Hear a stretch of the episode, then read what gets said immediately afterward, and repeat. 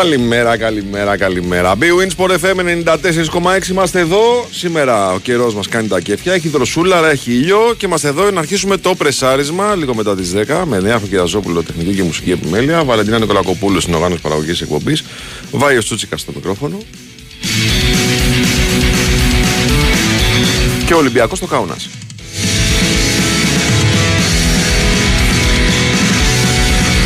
Βαλεντίνα εδώ μέχρι τις τζιφιές να πάει καμιά βόλτα. Όχι στο Κάουνα. Είναι ακριβά στο Κάουνα.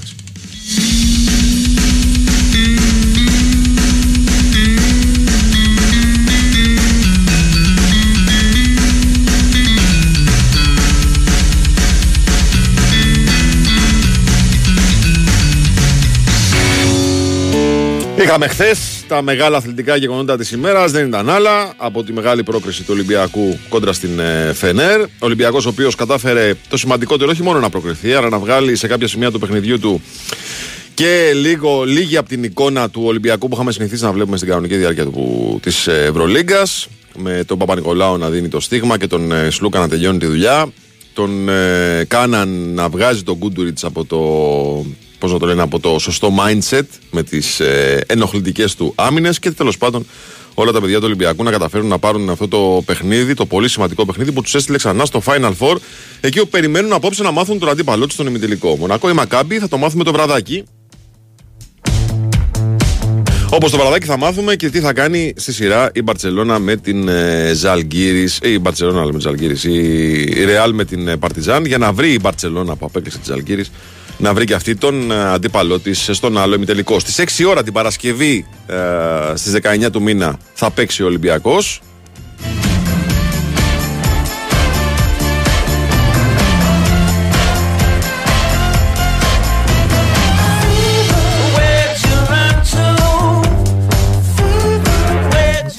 Για ένα παιχνίδι στο οποίο ήδη, όπως τουλάχιστον δήλωσε χθες ο Νίκος Λεπενιώτης, ε, ε, μέλος της διοίκησης της ε, ΚΑΕ Ολυμπιακός, 2.500 ε, φίλοι του Ολυμπιακού έχουν ήδη προμηθευτεί εισιτήριο ε, για να βρεθούν στο Κάουνας. Μια εκδρομή σε ένα πάρα πολύ ωραίο μπασκετικό περιβάλλον, μια πάρα πολύ όμορφη πόλη, μια πόλη που ζει για τον μπάσκετ, αλλά μια πόλη που είναι πανάκριβη και είναι και συνδυάζεται και με τις ημέρες των εκλογών. Αυτό όμως είναι κάτι το οποίο δεν μπορούσαμε να κάνουμε κάτι, κανένας. Ε, θα είναι η, η συγκυρία αυτή, θα βρεθούν εκεί αρκετοί φίλοι του Ολυμπιακού με την προσδοκία φέτος να γίνει ε, το ένα και το δεύτερο βήμα παραπάνω, δηλαδή η πρόκριση στο τελικό και η κατάξη του τροπέου για τους Ερυθρολεύκους.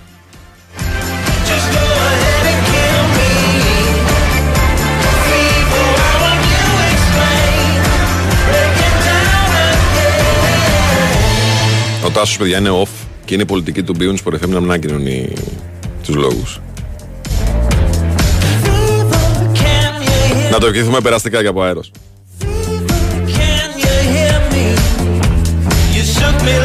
Το άλλο μεγάλο αθλητικό γεγονός της ημέρας δεν ήταν φυσικά άλλο από το παιχνίδι της Real Madrid με την ε, Manchester City 1-1 με δύο υπερτεμάχια ένα τρομερό γκολ του Βινίσιους ε, στο πρώτο ημίχρονο και ένα πάρα πολύ ωραίο γκολ της City στο δεύτερο ημίχρονο με τον Ντεμπρόινε. 1-1 το τελικό αποτέλεσμα. Το εντυπωσιακό στο ματ ήταν Α. Ότι η City τελείωσε το 90 λεπτό με τις καθυστερήσεις χωρίς αλλαγές και η Real έκανε την πρώτη στο 81.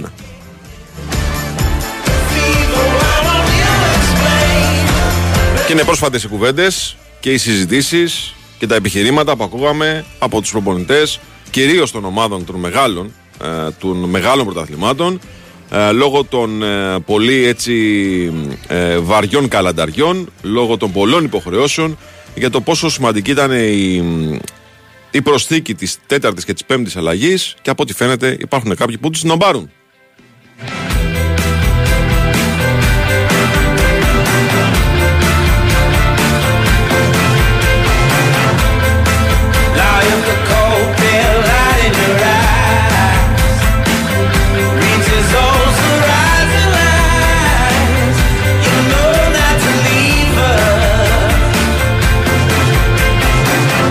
Τώρα φυσικά εδώ, για να ολοκληρώσουμε έτσι την, ε, την εισαγωγική μας τοποθέτηση, είμαστε και σε αναμονή και σε διαδικασία ανέβρεσης ε, έδρας και ημερομηνίας για την διεξαγωγή του τελικού του κυπέλου Ελλάδας. Το κακόγουστο αστείο συνεχίζεται. Χθες συνεδρίασε η Εκκληστική Επιτροπή για να αποφασίσει να την αναβάλει για την Παρασκευή. Δηλαδή, με λίγα λόγια, είναι σαν να λέει στον κόσμο ότι θα ξανααναβληθεί η εκτελεστική την Παρασκευή στις 2 το μεσημέρι. Αλλά τέλος πάντων μπορεί να έχουμε νεότερα μέχρι τότε. Χθες προέκυψαν, ε, προέκυψαν ε, πληροφορίες ότι υπάρχει, τώρα να το πω, Λουχάνξ, πώς λέγεται, όχι Λουχάνξ, πώς λέγεται, κάπως λέγεται περίεργο, ε, το μέρος εκεί στην Πολωνία που συμφώνησε τέλος πάντων η Ομοσπονδία με την τοπική Ομοσπονδία για την διεξαγωγή του τελικού στην Πολωνία. Βγαίνει ο Κυριάκος μετά και λέει ναι, αλλά δεν συμφωνούν και οι δύο ομάδες.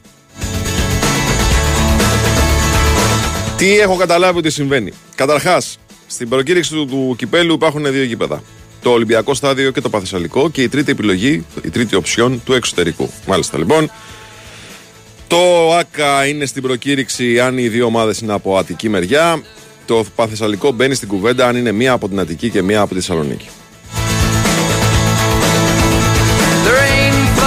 Τρίτη οψιόν είναι το εξωτερικό. Έχουμε περάσει Βουκουρέστι, Σερβία, Ρουμανία, Κύπρο, Πολωνία.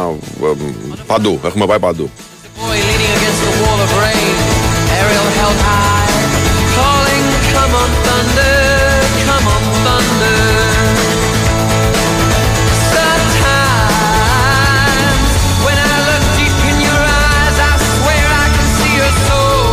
Καταλαβαίνω ότι είναι σε ένα διέξοδο στην ΕΠΟ. Γιατί από τη μία καταλαβαίνουν ότι πρέπει να είναι εντός προκήρυξης και από την άλλη δεν μπορούν να είναι εντός προκήρυξης. Είτε λόγω ε, προσωπικών αντιπαθειών και μιας κόντρας που έχει αναπτυχθεί μεταξύ του Τάκη Μπαλτάκου και του Αχηλέα Μπέου. Διότι με τα δεδομένα έτσι όπως είμαστε, αντί να γυρνάμε γύρω-γύρω την Ευρώπη, το μόνο που μπορούσε να γίνει για να ομαλοποιηθεί η κατάσταση είναι να επιλέξει η ΕΠΟ να γίνει ο τελικός στο Βόλο ε, με 400 προσκλήσεις όπως ε, αρχικά είχε πει ο πρόεδρος, ο δήμαρχος του Βόλου και πρόεδρος του, της ποδοσφαιρικής ομάδας της περιοχής. Και αυτό γιατί αν ας πούμε διαλέξει τη Μυτιλίνη, τη, το Αγρίνιο, τα Γιάννενα, το Καραϊσκάκι, την Οπαπαρίνα, την Τούμπα, ένα άλλο γήπεδο εκτός προκήρυξης, η ΕΠΟ φοβάται ότι θα προσφύγει στο Διοικητικό Δικαστήριο Ολυμπιακός σε μια προσπάθειά του ε, να βγάλει άκυρη την ε, διοργάνωση διότι θα κινηθεί εκτός ε, προκήρυξης η Οργανωτική Επιτροπή. Βράστα, χαράλαμπε. Από την άλλη έχουν τσακωθεί ο Αχιλέας Μπέος με τον Τάκη Μπαλτάκο Μισό βήμα πίσω δεν κάνει κανένας Και εδώ που τα λέμε τώρα στην ε, υπόθεση αυτή ο Μπαλτάκος Ο Μπέος μάλλον είχε πει εξ αρχής Παιδιά ελάτε στο Βόλο με 400 άτομα 200 και 200 Στους 401 δεν έχουμε φωτά και ξαφνικά η ΕΠΟ αποφάσισε να περάσει ένα αίτημα των ομάδων για 5.000 από εδώ, 5.000 από εκεί. Είπε ο Μπέος, εδώ δεν γίνεται ποτέ. Και άρχισε αυτή η μάχη. Κάπως έτσι πάει το πράγμα. Θα δούμε την Παρασκευή.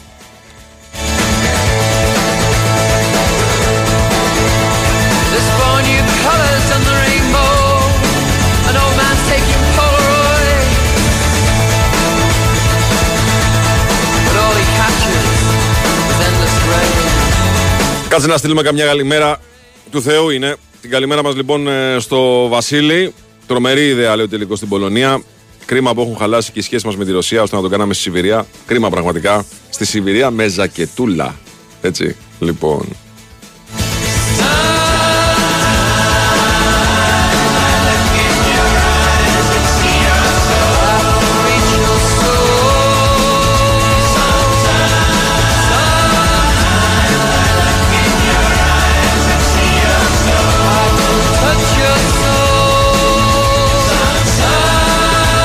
Καλημέρα σε όλους τους καθημερινούς μπινελικοτές. Καλημέρα σας κύριοι. Καλή καρδιά, δεν πειράζει. Συνηθισμένα τα βουνά από τα χιόνια. Και την καλημέρα μας στην BWIN που είναι εδώ και μας στηρίζει. Η ώρα για τις μεγάλες ευρωπαϊκές διοργανώσεις έφτασε και στην BWIN ζει όλες τις αναμετρήσεις με ενισχυμένες αποδόσεις και νέα δικά στοιχήματα κάθε μέρα. BWIN το παιχνίδι σε άλλο επίπεδο. Η συμμετοχή επιτρέπεται σε έναν των 21, ρυθμιστή σε ΕΠ. Γραμμή βοήθειας και θεάτικα 14, υπεύθυνο παιχνίδι. Όροι και προποθέσεις στο bwin.gr. Οπ! Καλημέρες από τα τσαμπιόνια από το Τάκη Βοντοβάρης, το οποίο πήγε στα Τύρανα και θριάβευσε με 10 αθλητές, κατάφερε να πάρει 14 μετάλλια. Τα περισσότερα χρυσά και ασημένια. Γεια σας, Σαμπιόνια, καλημέρα.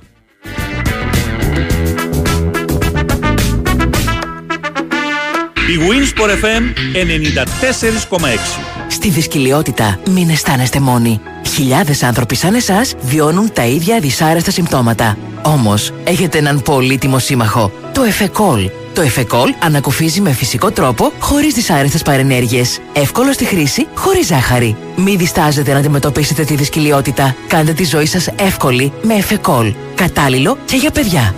Εφεκόλ. Ιατροτεχνολογικό προϊόν CE0426. Ήξερες ότι τα κτίρια εμφανίζουν ως και 70% ενεργειακές απώλειες από τους τοίχους και την ταράτσα; Δώσε τώρα λύση με τα πιστοποιημένα συστήματα εξωτερικής θερμομόνωσης και θερμοϊγρομόνωσης της BioClima. Κρατάνε τη θερμοκρασία του σπιτιού σταθερή, μειώνουν την ενεργειακή κατανάλωση του κτηρίου, άρα και τα έξοδα. Η BioClima παρέχει έμπειρη τεχνική υποστήριξη και υπερκαλύπτει τις απαιτήσεις του προγράμματος Εξοικονομώ. Μη συμβιβαστή. BioClima με την εγγύηση της Craft Paints. Περισσότερες πληροφορίες στο bioklima.gr Ήρθαν στο Vegas Live Stage. Θέμης Αδαμαντίδης. Θάνος Πετρέλης. Αγγελική Ηλιάδη. Vegas Live Stage. Θέμης Αδαμαντίδης. Πετρέλης. Ηλιάδη. Κάθε Πέμπτη και Σάββατο Πέτρου Ραλή 29 Ταύρος όταν σκέφτεστε ποιοτικό μεταχειρισμένο αυτοκίνητο ελληνικής αγοράς, σκέφτεστε αξιοπιστία. Σκέφτεστε εγγυημένα απολαυστικές διαδρομές. Σκέφτεστε Stock Center της Velmar. Με πενταπλή γραπτή εγγύηση και επιδότηση ανταλλαγής έως 2.000 ευρώ για το παλιό σας αυτοκίνητο. Επισκεφτείτε τώρα ένα από τα 12 Stock Center της Velmar. Stock Center. Ασφαλώς μεταχειρισμένα. Η Winsport FM 94,6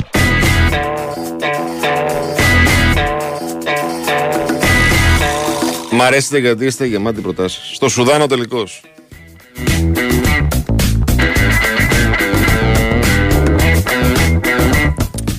Ο Κωνσταντίνος λέει καλημέρα. Όσο κάνουν κομμάτι οι ομάδες και όχι τα εκτελεστικά όργανα, αυτό το πρωτάθλημα και κύπελο θα έχουμε. Μα τα εκτελεστικά όργανα επηρεάζονται από τις ομάδες. Μα αφού εκλέγονται από αυτές ουσιαστικά. Ε, δείτε τι πανηγύρι γίνεται κάθε φορά στις εκλογές των ε, ποδοσφαιρικών ε, ενώσεων.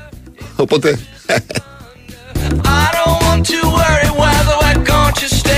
Θα ήθελα πάρα πολύ να ήμουν ποδοσφαιρικός παράγοντας, όχι μεγάλων ομάδων, να μου ζητάνε μεταγραφές. Ένας ποδοσφαιρικός παράγοντας σε μια ε, περιφερειακή πόλη και κάθε φορά που ερχόντουσαν εκλογές να ερχόντουσαν τύποι να με στηρίξουν.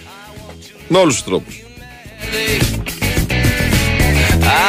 Θα δήλωνα εισοδηματία.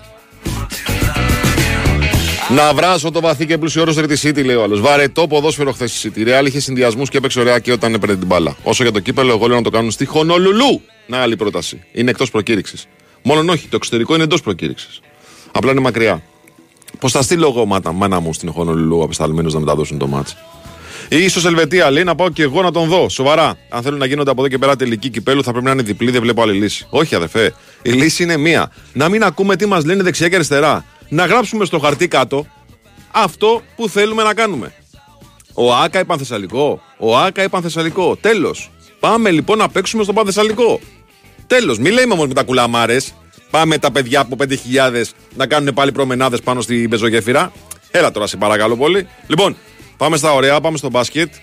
Ε, ο Νίκος Ζέρβας έζησε τη μεγάλη βραδιά ε, του Ολυμπιακού εχθές.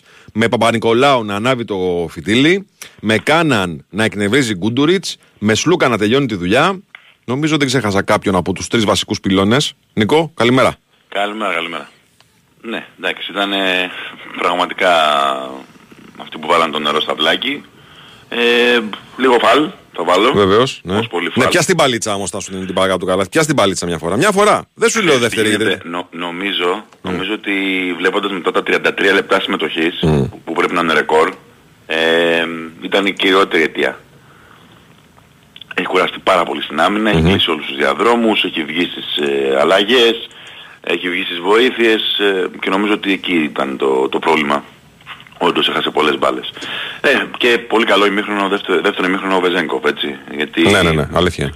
κάνει ένα πάρα πολύ στήρο ε, πρώτο μέρος ε, καθώς πάλι ο Νάιτζελ Χέις Ντέιβις το έχει βάλει περίεργα αλλά καθαρίζει το μυαλό του καταλαβαίνει ότι δεν υπάρχει μόνο το τρίποντο ε, και βάζει 15 πόντους που βοηθάνε πάρα πολύ τον Ολυμπιακό. Θεωρώ πάντως ότι όλη η δουλειά έγινε στο δεύτερο πεντάλεπτο του δεύτερου δεκαλέπτου ε, εκεί που ο Ολυμπιακός μένει για πρώτη φορά πίσω με τον Κούντουριτς να έχει βάλει 4 στα 5 Και έκανε αυτό το 15-0, τι έκανε. να- και κάνει αυτό το 15-0 το οποίο οι 13 πόντι είναι Λούκας, Μμ. ε, 8 πόντι δική του και 5 από assist. έτσι. Ε, νομίζω ότι είναι πολύ κομβικό σημείο γιατί ο Ολυμπιακός παίρνει ε, διαφορά 13 πόντων 11 με τις δύο βολές του Ντόρση και μετά ε, έχοντας βρει τον τρόπο, έχοντας παίξει ε, για πρώτη φορά κοντά στα στάνταρ του, κοντά στο μπάσκετ που έβγαλε όλη τη χρονιά, έχει καταφέρει να περιορίσει με την άμυνά του δημιουργία του Καλάθι.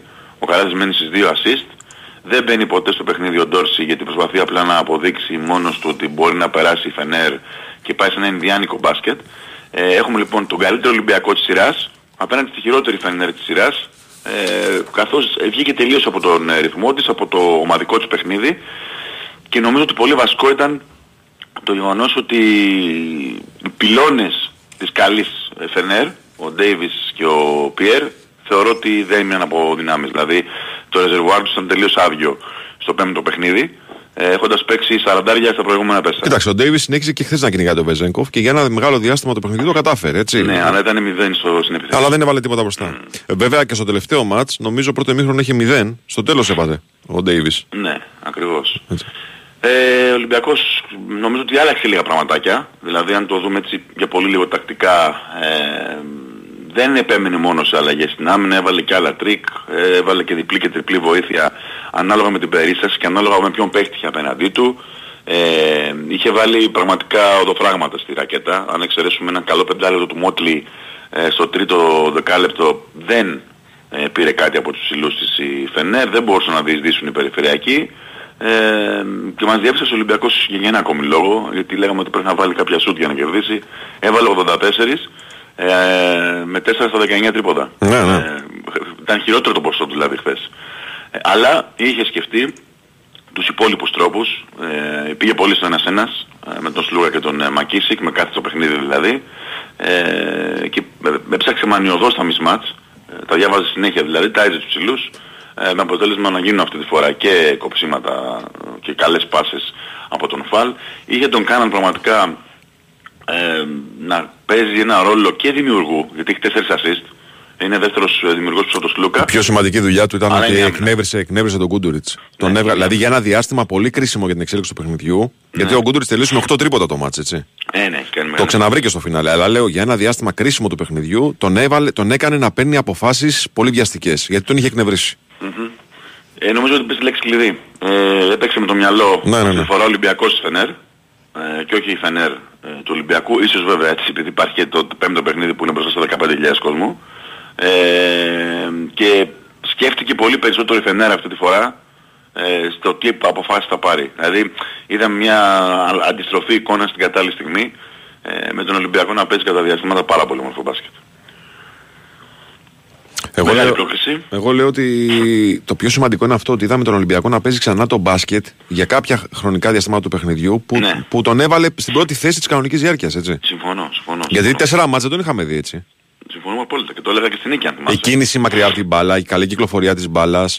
Ε, ενώ ξεκίνησε το ματ, άποψή μου, με μια κακή είδηση, δηλαδή με το walk-up να παίρνει τρία τρίποντα, που σημαίνει Ναι. ότι τον είχε βάλει η Φενέρ Πάλι, ναι. στο, στο τρυπάκι αυτό να απαντήσει με το μακρινό του σουτ. Ναι. Τελικά γρήγορα αυτό ε, ξεπεράστηκε και μπήκε το νερό στα βλάκια. Γενικότερα ο Γόκαπ ενώ έχει κάνει μια μαγική σεζόν πέρσι, σι- σειρά πέρσι Ναι. ε, με τη Μονακό. Ε, φέτος δεν ήταν το ίδιο επιδραστικός, αλλά εντάξει δεν γίνεται όλοι οι παίκτες να είναι συνέχεια στο 100%. Όπως λες παίζει και ο αντίπαλος.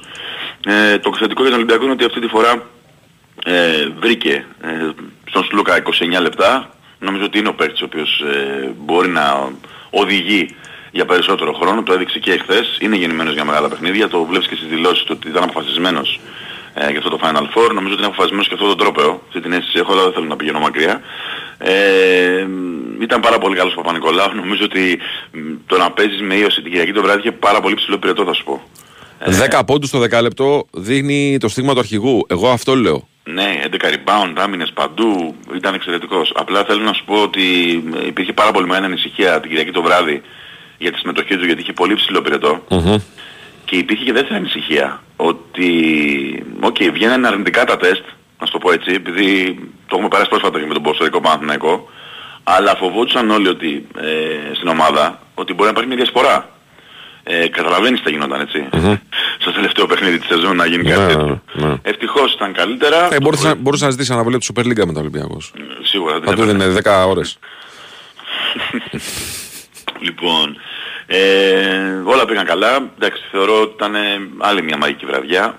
Ε, είναι η 8η πρόκληση του Ολυμπιακού τελευταία 14 χρόνια στο Final Four. Είναι, είναι τρομερό το νούμερο. Ε, νομίζω ότι ο Ολυμπιακός με το, με το χαμηλότερο budget από τις μεγάλες ομάδες για μία ακόμη φορά πετυχαίνει ε, να είναι στην κορυφαία τετράδα. Έχει πετύχει απόλυτα πιστεύω φέτος, δηλαδή δεν μπορεί να του πει κανείς τίποτα. Σίγουρα του έχει ανοίξει όρεξη ε, για να κάνει αυτή τη φορά τη δουλειά που δεν έκανε πέρσι στο Βελιγράδι. Αλλά εντάξει, δεν μπορούμε να πούμε και πολλά, δεν ξέρουμε αντίπαλα ακόμα. Είναι, είναι πολλά που πρέπει να Ναι, δούμε. αλλά Σε θα, θα διαλέξουμε αντίπαλο. Ρε φίλε, για πες. Δεν διαλέγεις. Ουφ. Θα πω τη Μονακό. Εγώ θα πω τη Μακάμπη. Δεν σ' τη Μακάμπη. Βέβαια, η Μακάμπη ξεβολεύει λόγω κόσμου, αλλά... Αυτό, αυτό σκέφτομαι. Ναι, ναι. Μμ. Αυτό σκέφτομαι. Πολύ ωραίο το κλίμα. Φοβάμαι τη Μονακό για άλλους λόγους.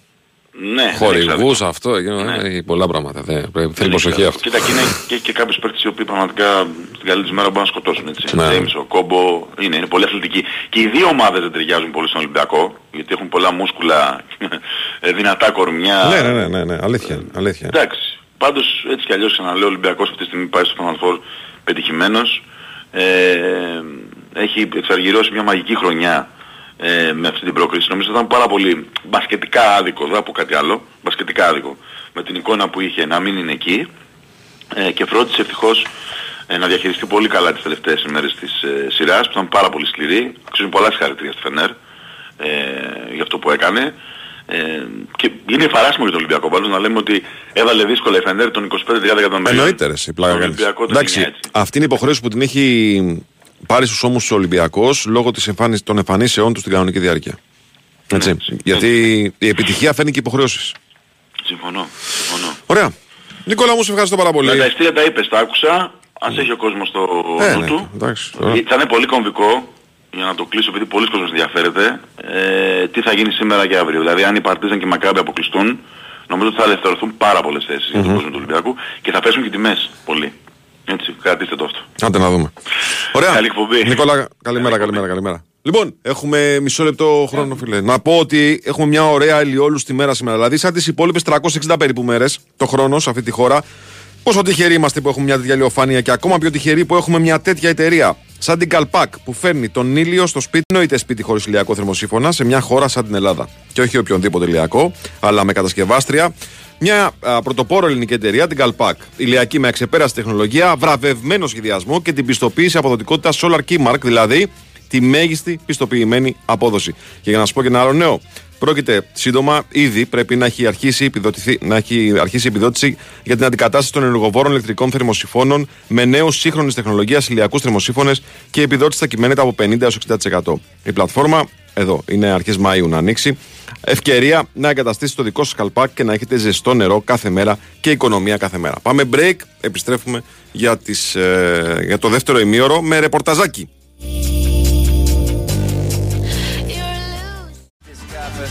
Godforsaken soul wanted here, and his curse lingers for years. Καλημέρα, εδώ είμαστε. Big Wins Sport FM 94,6 λίγο μετά τις 10.30 το πρεσάρισμα συνεχίζεται ε, με ε, σύνθεση ανάγκης. Διότι ο Τάσος είναι σπίτι ασθενής. Θα του ευχηθούμε περαστικά. Είναι ο Νέαρχο Γιαζόπουλος εδώ όμως. Στηρίζει την, ε, την εκπομπή. Είναι η Βαλαντίνα Νικολακοπούλου εδώ. Ε, στηρίζει την εκπομπή. Βάει Σούτσικα στο μικρόφωνο και Νίκος Σταματέλος στο, όχι στο εδόλιο του κατηγορουμένου, στο εναλλάκι της τηλεφωνικής γραμμής, να μας πει τι θα μας πει τώρα για τις συνθέτες άμυνες του Ολυμπιακού εχθές στο ΣΕΦ ή για το πώς ο Ανιγκό σκέφτεται το μάτς της Κυριακής με τον Μπάο. Καλημέρα σα κύριε, τι κάνετε, Καλή σας μέρα κύριε. πώς είστε, Ήρεμος. ηρεμό, Ναι, τώρα ήρεμος. ξενυχτισμένος; Το ματάκι. Ε, λογικό από την υπερένταση του ΣΕΦ δεν κοιμάσαι εύκολα. Κάτσε, να πούμε εδώ εξής, φίλε. Επειδή αυτή τη στιγμή είναι μια ψυχούλα και πονάει και έχει πάει στον παρηγορητή της. Έτσι. Ναι. Έχει πάει λοιπόν στον ε, Παναγιώτη ο Σόλωνας. Στεναχωρημένος από τις εξελίξεις Κυριακής. Να πούμε ρε παιδιά, απλά είναι νωρίς. Πιείτε καφεδάκι. Αυτό λέω μόνο, δεν λέω τίποτα περισσότερο. Εντάξει, λοιπόν, την καλημέρα μας τη βάρη. Λοιπόν, για πες ρε φίλε τώρα. Τι θα κάνει ο Ανιγκό, έχει κάτσει καθόλου η σκόνη. Ε, νομίζω ότι αυτό το σχήμα με τα τρία χαφ διόρθωσε ένα βασικό πρόβλημα του Ολυμπιακού. Ε, μ, στα δύο παιχνίδια με τους ε, και θεωρητικά και ουσιαστικά καλύτερους αντιπάλους ε, στη μάχη των play-off με την ΑΕΚ και τον Παναθηναϊκό κατάφερε να περιορίσει πολύ τις απειλές ε, δεν δέχτηκε γκολ και νομίζω ότι από εκεί πρέπει να ξεκινήσει διότι δύο αποτελέσματα ψάχνει στην Τούμπα το Χ και το διπλό προκειμένου να δραματίσει τρίτος. Έτσι δεν είναι; Ναι, ναι. Και να περιμένει μετά τον τελικό του κυπέλου όποτε και αν γίνει. Ναι. Ε, για να ξέρει αν σε περίπτωση που είναι τρίτος παίρνει το εισιτήριο για το Europa ή αλλάζει κάτι. Και αν θα γίνει με βάση την προκήρυξη του κυπέλου, άρα δεν θα μας δώσει δικαίωμα να, προσ... να προσφύγουμε στο Δυτικό Δικαστήριο, ή αν θα γίνει σε γήπεδο που δεν ορίζεται από την προκήρυξη, άρα θα έχουμε δικαίωμα να προσφύγουμε στο Δυτικό Δικαστήριο. Αυτό το λέω εγώ, δεν το λες εσύ. Κοίταξε, είναι λογικό ο Ανικό να έχει στο μυαλό του αυτό το σχήμα με τα τρία χαφ. Ναι. Ε, Γιατί όπως σωστά είπες ε, έφερε αποτελέσματα. Και με, τον, ε, με την ΑΕΚ στο, στη Νέα Φιλαδέλφια και με τον Παναθηναϊκό ε, που κατά τη γνώμη μου ο Παναθηναϊκός βέβαια δεν είχε και τρεξίματα Μμμ. οπότε δεν είναι και η αναμέτρηση που θα βγάλεις και τα πιο ασφαλή συμπεράσματα. Α, αλλά είναι και απόλυτα λογικό να το σκέφτεται ενώπιση τούμπας. Και λέω το σκέφτεται ενώπιση τούμπας γιατί καταλαβαίνεις ότι και Σάββατο απόγευμα να μιλήσουμε ε, για το παιχνίδι αυτό ο Ανιγκό δεν θα έχει ανοίξει τα χαρτιά του ναι. δεν θα έχει δοκιμάσει κάτι ξεκάθαρο στην προπόνηση και περισσότερο θα περιμένουμε από τις δοκιμές να δούμε τι πάνω κάτω έχει στο μυαλό του. Η λογική λέει βέβαια ότι οι περισσότεροι από τους παίχτες που έπαιξαν ε, την ε, Δευτέρα έχουν προβάδισμα για να τους δούμε και την Κυριακή το βράδυ στην Τούμπα. Μμμ, μμμ. Δηλαδή και τα τρία χαφ και τον Ροντινέη και τον Ρέαμτσουκ, τον Μπακαμπού, τον Φορτούνι και μένει να δούμε ε, το άλλο εξτρέμ. Γιατί κατά τη γνώμη μου ο Μπιέλ εξακολουθεί να μείνει σε καλή κατάσταση. Ε, για να μπορέσει να χτυπήσει ξανά πόρτα ενδεκάδα. Γι' αυτό λέω εγώ περισσότερο στεκόμαι στη λογική και λιγότερο στα πρόσωπα. Διότι ξέρεις, μετράει και καταπώνηση των ποδοσφαιριστών. Μετράνε πάρα πολλά πράγματα σε αυτό το μαραθώνιο τον αγωνιστικό. Βέβαια, εδώ οι ομάδες μπαίνουν και σε μια κατάσταση που μοιάζει με ανακούφιση για αυτές. Ότι δηλαδή έχουν αγώνα μετά από 6 μέρες και όχι μετά από 3. Σωστό. Και Έτσι. για τον Ολυμπιακό είναι τέλος. Δηλαδή Κυριακή βράδυ τελειώνουμε και Μμμ. Δευτέρα θα έχουμε διακοπές. Σωστό, σωστό. Ναι. Είναι και αυτό για τους παίχτες. Δεν ξέρω πόσο κίνητρο μεγάλο ή μικρό μπορεί να αποτελέσει αυτό, αλλά ε, αυτά είναι τα δεδομένα. Μμμ. Δηλαδή έχουν ένα 90 λεπτό μπροστά τους και μετά ξεκουράζονται. Υπό διαφορετικές προϋποθέσεις οι διεθνείς, γιατί έχουμε και τους αγώνες ε, κατά καλό καιρό, αλλά υπάρχει μια ξεκούραση, υπάρχει ένα πρόγραμμα μετά, που ξέρουν δηλαδή τι μπορούν να κάνουν α, όλοι οι ποδοσφαιριστές. Οπότε ε, νομίζω ότι το θέμα κούρασης ε, θα απασχολήσει σε λιγότερο βαθμό τον Ανιγκό από ό,τι τον απασχολούσε ε, από τα συνεχόμενα παιχνίδια Κυριακή, Δετάρτη, Κυριακή. Μμμ. Αυτές οι έξι μέρες ε, νομίζω ότι είναι αρκετές για να ξεκουράσουν α, ε, κάποιους ποδοσφαιριστές που ίσως να είναι στα κόκκινα γιατί είναι και τέλος ε, σεζόν. Αλλά και πάλι είναι νο- αρκε- νομίζω αρκετά νωρίς να μιλήσουμε για το τι μπορεί να έχει ο Γάλλος ε, στο μυαλό του για την αναμέτρηση της ε, Τούμπας. Να δούμε και τον Μπάουκ σε πώς θα είναι. Γιατί ο Πάουκ μπορεί την, ε, αν γίνει στο εξωτερικό το κύπελο να έχει το μυαλό του και εκεί. Και θα είναι Καλά, θα είναι σ- και πριν τις εκλογές, γι' αυτό το λέω. Στον τελικό τον έχει σίγουρα το μυαλό του ο Πάοκ.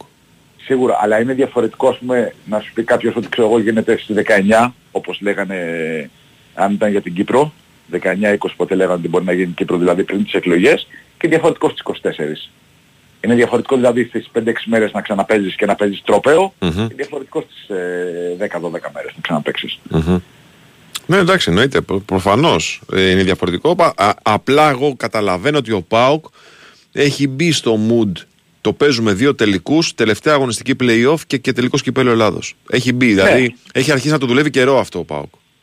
Ε, κακά τα ψέματα, τώρα ο, ο άλλος, ο, τελ- ο δεύτερος τελικός στη σειρά έτσι όπως ε, το είπες, φέρνει τρόπεο. Ναι, ναι.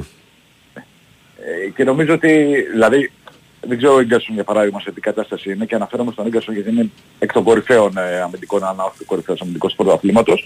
Οπότε αν υπάρχει και ο παραμικρός κίνδυνος υποτροπής, δεν θα παίξει στο, στην Τούμπα, φαντάζομαι. ναι. Αυτό λέει η λογική. Για να τον έχει έτοιμο πόλεμο απέναντι στην, ε, στην ΑΕΚ ο Λουτσέσκου. Προπονητή βρήκαμε. Όχι. Όχι, ε. όχι. Αλλά κρα- ε, κρατάμε αυτό που είπα και χθες, ότι μικραίνει η λίστα. Δεν είναι δηλαδή η ατελείωτη λίστα των πρώτων ημερών α, που είναι λογικό ότι όποιος μάνατζερ ε, είχε έστω και ένα πελάτη τον είχε προτείνει στον Ολυμπιακό. Η Ερυθρόλευκη όσο πλησιάζει και το φινάλε του πρωταθλήματος που για ευνόητους λόγους θέλουν ε, να κλείσουν και να προπονητή για να ξεκινήσει τις ε, διεργασίες εν ώψη της νέας σεζόν καταλαβαίνεις ότι θέλουν ε, να, να τελειώνουν τη δουλειά άμεσα. Ε, Υπήρχε πληροφορία, την είπε και ο Ντόνις Καραπετόπουλος χθες, ότι ο Μοντέλα ήταν στο Καραϊσκάκης ε, τη Δευτέρα το βράδυ. Μοντέλα ο οποίος όμως έχει προτάσεις και από Τουρκία, έχει πολύ καλές οικονομικά προτάσεις από Τουρκία α, και στην Ιταλία έγραφαν ότι το περιβάλλον του Μοντέλα δήλωνε άγνοια για την ε, για διερευνητική επαφή με τον ε, Ολυμπιακό. Θα μου πεις μπορεί να είναι και εκείνης τακτικής. Δεν σημαίνει κάτι αυτό ότι δεν απασχολεί τους Ερυθρόλευκους, αλλά και μόνο που βρέθηκε στο Καρασκάκης, ε, φαντάζομαι δεν είπε πάνω να δω ένα παιχνίδι και κλεισμένο των θυρών με μονόπλευρο ενδιαφέρον στο, στην Ελλάδα. Και ας είναι και ο Ολυμπιακός Παναθηναϊκός. Έτσι. Έτσι. Άρα σίγουρα είναι και ο Ιταλός στην, ε, στη λίστα. Ε, ίσως το, το όνομα που δεν έχει γραφτεί, ο- αυτή είναι η πληροφορία που έχω τις τελευταίες ημέρες, να κερδίζει αρκετούς πόντους, αλλά είναι δεδομένο ότι σύντομα θα ξεκαθαρίσει το συγκεκριμένο θέμα. Μάλιστα. Ωραία. Όλα καλά, Αυτά. κατά τα άλλα. Η Κατά τα υγεία, άλλα, υγεία στο στρατόπεδο του Ολυμπιακού, υγεία, ε. Υγεία. Μέρα-μέρα είναι αυτά. ναι, ναι, σωστό. να, μην, ρω- Μέρα, να, μέρα. μην, ρω- να μην ρωτήσω. να ρωτήσεις. ε, για, την, για την ώρα δεν έχουμε κάτι. Εντάξει, ρε φίλε, οκ. Εντάξει. Εγώ θέλω να Σου ρωτήσω. λέω, Και καλά κάνεις. Απλά σου λέω ότι είναι μέρα-μέρα αυτά τα πράγματα. Μμμ. Και μπορεί, ξέρω εγώ, Παρασκευή, Σάββατο, να δεις μια αποστολή και να λείπουν οι περισσότεροι. Χτύπα ξύλο δηλαδή. Αλλά ποτέ δεν ξέρεις ε, με τέτοια πράγματα. Όπου, όπου υπάρχει κορονοϊός, περιμένουμε. Ωραία. Αυτό το θέμα. Νικόλα μου, σε ευχαριστώ καλά, πάρα πάλι. πολύ. Καλή σου Μέρα. μέρα. Καλή σου μέρα, καλή σου μέρα.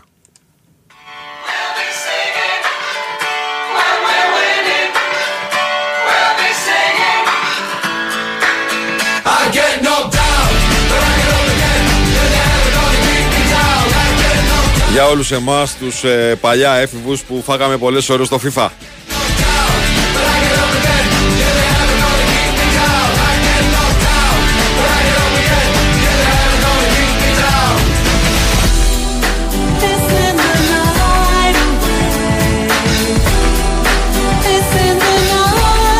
Πάντως ο Ολυμπιακός θέλει γρήγορα, γρήγορα προπονητή. Ε, όχι γιατί θα τον βοηθήσει τώρα στο φινάλε της χρονιάς. Θα τον βοηθήσει όμως να μπει σε μια ρότα η ομάδα ενώ της επόμενης χρονιάς. Το μεγαλύτερο θέμα του Ολυμπιακού δεν είναι το τι θα κάνεις στα τελευταία δύο παιχνίδια. Το μεγαλύτερο θέμα στο δικό μου το μυαλό του Ολυμπιακού είναι να τακτοποιηθεί το ρόστερ του.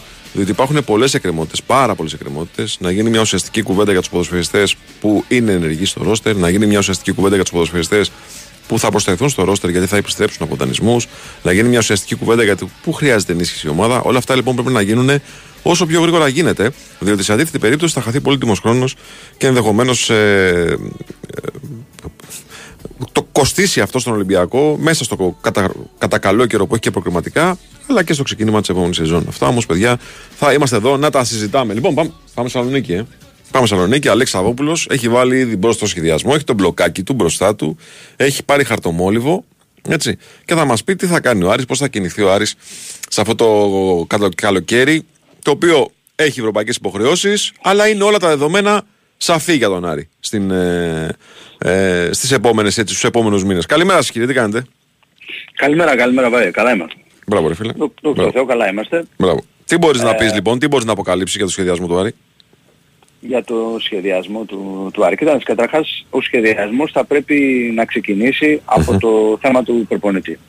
Ε, αυτό είναι το, το ένα ζητούμενο. Έχω την αίσθηση ότι αυτή τη στιγμή με τα σημερινά δηλαδή δεδομένα ο Θόδωρος Καρυπίδης ε, σκέφτεται σε ένα πολύ μεγάλο βαθμό από ό,τι καταλαβαίνω σοβαρά να διατηρήσει τον Τερζή στον πάγκο και την επόμενη ποδοσφαιρική περίοδο. Δεν το έχει αποφασίσει οριστικά. Το σκέφτεται πάντως, αυτό μπορούμε να το, να το πούμε. Ε, την ίδια στιγμή που ο Ρόμπερτ Παλίκουτσα στο συγκεκριμένο κομμάτι νομίζω ότι είναι έτοιμος εφόσον του ζητήσει ο Θόδωρος Καρυπίδης να προτείνει λύσεις από το εξωτερικό από, όσο, από όσο γνωρίζω. Εντάξει. Και επίσης θα είναι και άδικο για τον Ρόμπερτ Παλίκουτσα σε περίπτωση που παραμείνει ο Τόλις Τρεζής να χρεωθεί ο ίδιος αυτή την, α, αυτή την απόφαση θα κατα, καταλαβαίνουμε ότι δεν θα είναι δική του α, ξεκάθαρα αυτή η επιλογή. Ο Τόλις Τρεζής είναι ένας άνθρωπος ο οποίος βρίσκεται εδώ α, εδώ και πέντε, πέντε χρόνια. Είναι προσωπική επιλογή του, του Θόδωρου Καρυπίδη και ε, ίσως θελήσει ο ίδιος ο Θόδωρος Καρυπίδης να πάρει πάνω του αυτή την απόφαση και να δώσει μια ευκαιρία να ξεκινήσει και τη νέα σεζόν ο, ο Τρεζής. Εντάξει. Αυτό, Αυτό το ενδεχόμενο είναι ισχυρό. Ε, υπάρχει μια σκέψη γι' αυτό στη, στην κατάσταση. Ναι, δηλαδή ναι. υπάρχει μια τέτοια, μια τέτοια σκέψη. Μμμ. Αυτά είναι τα δύο σενάρια. Δηλαδή αυτή τη στιγμή είναι δύο πόλοι. Ε, το ένα είναι να παραμεινει ο, ο Τρεζής. Τώρα δεν ξέρω αν θα πλησιωθεί και με κάποιους α- ανθρώπους για να ενισχυθεί το, το τεχνικό team. Το, θα το δούμε εφόσον συμβεί. Και το άλλο είναι ένας προπονητής από το εξωτερικό α, πιθανότατα Μμμ. ε, επιλογής του, του Ρόμπερτ Παλίκουτσα. Κοίταξε, Αλέξη. Δίκαιο είναι να πάρει μια ευκαιρία ο άνθρωπος. Κανονική ευκαιρία εννοώ έτσι, από την αρχή της χρονιάς. Ναι. Από την Ε, άλλη μεριά λέω ότι. Ε, Στην τάξη του κόσμου κ- βλέπω πάντως ότι υπάρχουν ήδη αντιδράσεις. Δηλαδή θα ήθελα με έναν έναν ξένο προπονητή, έναν προπονητή ο οποίος να έχει κάποιες παραπάνω παραστάσεις ενδεχομένως, να έχει έτσι μια ε, εμπειρία μεγαλύτερη, ίσως για να ηγηθεί μιας καινούργιας ομάδας, γιατί θα μιλάμε για μια καινούργια ε, πραγματικά ομάδα, Μμμ. με δεδομένο ότι έχω πει πολλές φορές ότι θα φύγουν αρκετοί ποδοσφαιριστές, θα μείνουν λίγοι κατά τα φαινόμενα ε, και αυτός που θα έρθει θα έχει και πολλή δουλειά και πολύ σημαντικό έργο να, να επιτελέσει ε, όταν θα έρθουν ε, πάνω από 10 ποδοσφαιριστές πάλι γιατί για τέτοια νούμερα μιλάμε για το καλοκαίρι. Εντάξει. Ναι, αυτό ακριβώς θέλω να πω. Ότι είναι δίκαιο από τη μία γιατί ο Τόλο Τερζής είναι πάντα εκεί στην ομάδα. Από την άλλη μεριά, η πρόσληψη του κ. Παλίκουτσα δημιουργεί και μία ρε παιδί μου, πώς να το πω τώρα, μία προσδοκία στον κόσμο ότι πάμε να κινηθούμε λίγο διαφορετικά. Να κάνουμε αυτό που είπες εσύ, που περιέγραψες εσύ. Ε, Ναι. Νομίζω ότι είναι έτοιμος ο Παλίκουτσας αυτό, αν το ζητήσει ο Θόδωρος Καρυπίδης, από όσο γνωρίζω. Ναι. Έχει έτοιμη λίστα προπονητών, έχει κάνει επαφές, ξέρει δηλαδή ποιοι είναι διαθέσιμοι, σε ποιου- ποιους μπορεί να, σε ποιους μπορεί να προστρέξει στην περίπτωση αυτή, αλλά τον τελευταίο λόγο πάντα τον έχει ο Θόδωρος Καρυπίδης. Αν αποφασίσει ότι θέλει να προχωρήσει με τον, με τον Τερζή, φαντάζομαι ότι ε, ο Ρόμπερτ Παλίκουτσα θα προσπαθήσει από εκεί και πέρα να συνδράμει στο, στον Έλληνα τεχνικό σε επίπεδο επιλογές ποδοσφαιριστών όπως έχει ήδη κάνει, ξεκινήσει να κάνει δηλαδή εδώ και, και αρκετό καιρό. μμμ, μμμ. Τώρα σε επίπεδο ποδοσφαιριστών, τι μπορούμε να πούμε; Ε, Καταρχάς, ναι. με τους παίχτε που είναι. μ, Τελειώνουν τα συμβόλαιά τους, οι δανεισμοί τους, θα ασχοληθεί με κανέναν Άρη από αυτούς; Ο Ιτούρμπε πιθανότατα φεύγει. Ε, ο πιθανότατα, νομίζω ότι είναι δεδομένο ότι, ότι θα φύγει. Ο Ετέμπο επίσης. Ε, ο Καμάτσο που είναι δανεικός από τη Sporting Λισαβόνας, ο Άρης δεν θα μπει στη διαδικασία. Ούτως ή άλλως υπάρχει μια πολύ μεγάλη ρήτρα αγοράς. Δύο Τα εκατομμύρια δύο ζητάει. εκατομμύρια, Οπότε Ναι, δεν, ναι. δεν νομίζω ακόμη δηλαδή και να μπει στη διαδικασία να τη συζητήσει, να τη, γιατί οι ρήτρες είναι και για να τις διαπραγματεύεσαι πάντοτε. Αλλά δεν νομίζω ότι α, το δείγμα γραφής του είναι τέτοιο που ο Άρης θα μπει στη διαδικασία να συζητήσει την, ε, περαι- τον περαιτέρω δανεισμό ή την αγορά του ποδοσφαιριστή γιατί λύγει και το συμβολέο. Το ένα χρόνο ακόμη έχει με τη Sport της Λισαβόνας. Ε, τώρα από εκεί και πέρα αυτοί οι τρεις, ο Σιαμπάνης, του Σιαμπάνη λύγει επίσης το, Μμμ, το μμμ. συμβόλαιο. Μια πρώτη κουβέντα που έγινε, σε μια πρώτη κουβέντα που έγινε υπάρχει μια απόκληση στο οικονομικό. Πράγμα που σημαίνει ότι ενδεχομένως ο, Σαμπάνη, ο Σιαμπάνης ήδη να έχει κάποιες ομάδες ε, που ενδιαφέρονται να πατάει πάνω σε αυτές και να ζητάει αυτά τα χρήματα που ζητάει από τον Άρη. Ε, οπότε ενδεχομένως να πρέπει να πάει σε μια άλλη επιλογή για να ε, τερματοφύλακα πίσω από τον Κουέστα ο, ο Άρης. Νομίζω ότι μετά θα πάμε στους ποδοσφαιριστές. Καλά, υπάρχει και ο Χαΐροβιτς ο οποίος έχει ήδη συμφωνήσει να πάρει κάποια χρήματα και να λύσει το συμβόλαιο. Κάνε μας τη χάρη, Παναγία μου τώρα. Μιλάμε για ναι, ποδοσφαιριστές. Ναι. Ναι, ναι, έχει. Εντάξει, είναι παίκτης που έχει το... Έχει, το έχει συμβόλαιο. δελτίο, ναι, έχει δελτίο. Ε, Έχεις ναι, τι δίκιο. να κάνουμε, γι' αυτό το, το αναφέρω. Έχει ήδη πάντως ε, συμφωνήσει Μμμ. και θα αποχωρήσει επιτέλους το, το καλοκαίρι. Και πάμε τώρα στη μεγάλη λίστα των ποδοσφαιριστών που ναι μεν έχουν συμβόλαιο, αλλά ενδεχομένως είτε οι ίδιοι, με δική τους απόφαση δηλαδή να θελήσουν να αποχωρήσουν, γιατί δεν τους βγήκε και δεν βγήκε και σε αυτούς το, το project Aris, ε, είτε ο ίδιος ο Άρης να τους το ζητήσει. Ο Ντουκουρέ για παράδειγμα, ε, ένας παίκτης το οποίο το συμβόλαιο δεν λύγει, αλλά είναι πια ολοφάνερο ότι το πρόβλημα στο πόδι του δεν το επιτρέπει να, να παίξει πια σε αυτό το επίπεδο και λογικά θα, θα μπει σε διαδικασία συζήτησης για να αποχωρήσει. Κάτι τέτοιο νομίζω θα γίνει και με τον Νταμπό και με τον Γκρέι. Το Γκρέι έχει όνομα στη Championship. Ναι, μην κοροϊδευόμαστε. Τώρα μπορεί στον Άρη να μην πρόσφερε αυτά που περίμενε ο Άρης, αλλά στην Αγγλία έχει καλό όνομα και δεν νομίζω ότι θα δυσκολευτεί να βρει Αν δεν ομάδα. βαριέται να παίξει μπάλα, μπορεί να είναι και κανονικός. Αλλά Ναι, ναι, στην ναι, Ελλάδα ναι. φάνηκε να βαριέται. Συγγνώμη. Ακριβώς, δηλαδή. ναι. Αν, δεν, αν, αν ε, αποφασίσει να σοβαρευτεί, νομίζω ότι στην Αγγλία θα βρει την Championship τουλάχιστον ένα, ένα συμβόλαιο. Το ίδιο και ο Ντουμπάζο, γιατί είναι και στα 29, είναι και καλός παίκτης. Νομίζω Και ότι είναι καλός παίκτης ο Ντουμπάτζο, ναι. ναι, και αυτός λογικά θα βρει στην Championship αν αποφασίσει, γιατί και ο Άρης αυτή τη στιγμή αφιταλαντεύεται και κλείνει προς το να μην συνεχίσει μαζί του Μμμ. στη, στην παρούσα φάση. Ε, ε, από εκεί και πέρα ε, για το Ρουπ τα έλεγα και χθες ότι έχει ήδη ξεκινήσει η κουβέντα. Αυτός είναι καλός Ναι, παίκτης, φίλε, έχει πολύ ποιότητα. ναι. Αλλά Α, το, ακριβώς, θε- ξέρεις, το ακριβώς. ρίσκο που παίρνεις είναι τι θα σου βγάλει μέσα στη σεζόν. Σε Ε, πρώτο αυτό τραυματισμό. τώρα επειδή είναι Ναι. η, ηλικία, η ηλικία είναι ίσως ένας ανασταλτικός παράγοντας ε, και φυσικά και τι χρήματα θα ζητήσει. Ναι, δεν Και- κρύβεται και όμως. τι- Η μπάλα που ξέρει δεν κρύβεται. Όχι, όχι, είναι πάρα πολύ Έτσι. εξαιρετικός ποδοσφαιριστής. Ναι. Εξαιρετικός. Νομίζω ότι το βαρύ συμβόλαιο του Ενκουλού θα βάλει σε σκέψεις τον Άρη και για τον Ενκουλού, Μμμ. ξεκάθαρα. Γιατί τα κοντά 400 χιλιάρικα που παίρνει, που είναι να πάρει την επόμενη σεζόν. Ναι, να για πάρουμε πρώτα είναι- κανένα στόπερ και μετά να διώξουμε. Ναι, τους λέω, θα- λέω ότι θα μπει πιθανότατα Ναι, σε, ναι, αυτή, ναι, τη- ναι. σε αυτή την κουβέντα. Εννοείται. Κάποια στιγμή γιατί είναι, είναι πολλά τα λεφτά τώρα. Για να Μμμ. είναι τρίτο τέταρτο στόπερ ο Ενκουλού, 400 χιλιάρικα δεν τα λες και λίγα. Ε, γιατί λογικά την επόμενη σεζόν μάλιστα θα πάει και σε μια μικρή μείωση του, του budget για, Μμμ. σε σχέση με τα 9 εκατομμύρια που ήταν φέτος το budget του.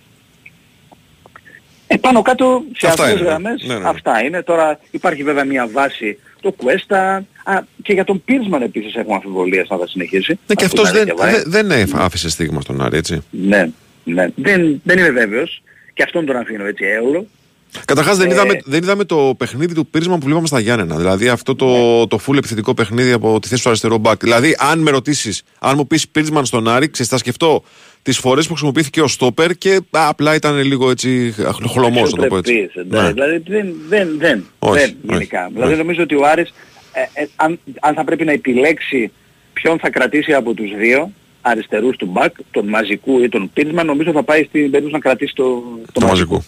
Που είναι και μικρότερο σε ηλικία και είναι και ένας, ένα παιδί που δεν έχει δημιουργήσει και κανένα απολύτως πρόβλημα. Όμως επίσης νομίζω ότι ο Άρης θα θελήσει να διατηρήσεις στο ρόλο του τον Εμπακατά γιατί και με πολλά χρήματα δεν αμείβεται και είναι αξιοπρεπέστατος για να είναι ο ένας από τους δύο Μμμ. δεξιός μπακ την επόμενη σεζόν και από εκεί και πέρα υπάρχει φυσικά ο, ο Νταρίντα, υπάρχει ο Μπράμπετς, αυτοί οι δύο που αποτελούν τις σταθερές, Φαμπιάνο. υπάρχει ο Κουέστα, ο Φαμπιάνο α, α, και ο, ο Μάνου Γκαρθία ο οποίος κάποια στιγμή θα, θα επιστρέψει και θα, θα δούμε σε τι κατάσταση είναι. Και φυσικά υπάρχει πλέον από εκεί και πέρα ο Πάλμα, εγώ θεωρώ ότι μέσα στο Μάιο ο Πάλμα θα έχει παραχωρηθεί. Μμμ. Θεωρώ πολύ δύσκολο να μην τελειώσει το θέμα του μέχρι τέλη Μαΐου, αρχές Ιουνίου, άντε να βάλω, το αργότερο. Και επίσης, ε, από όσο γνωρίζω, ο Άρης δεν θα ήταν αρνητικός σε ενδεχόμενη παραχώρηση και του Ματέο Γκαρσία.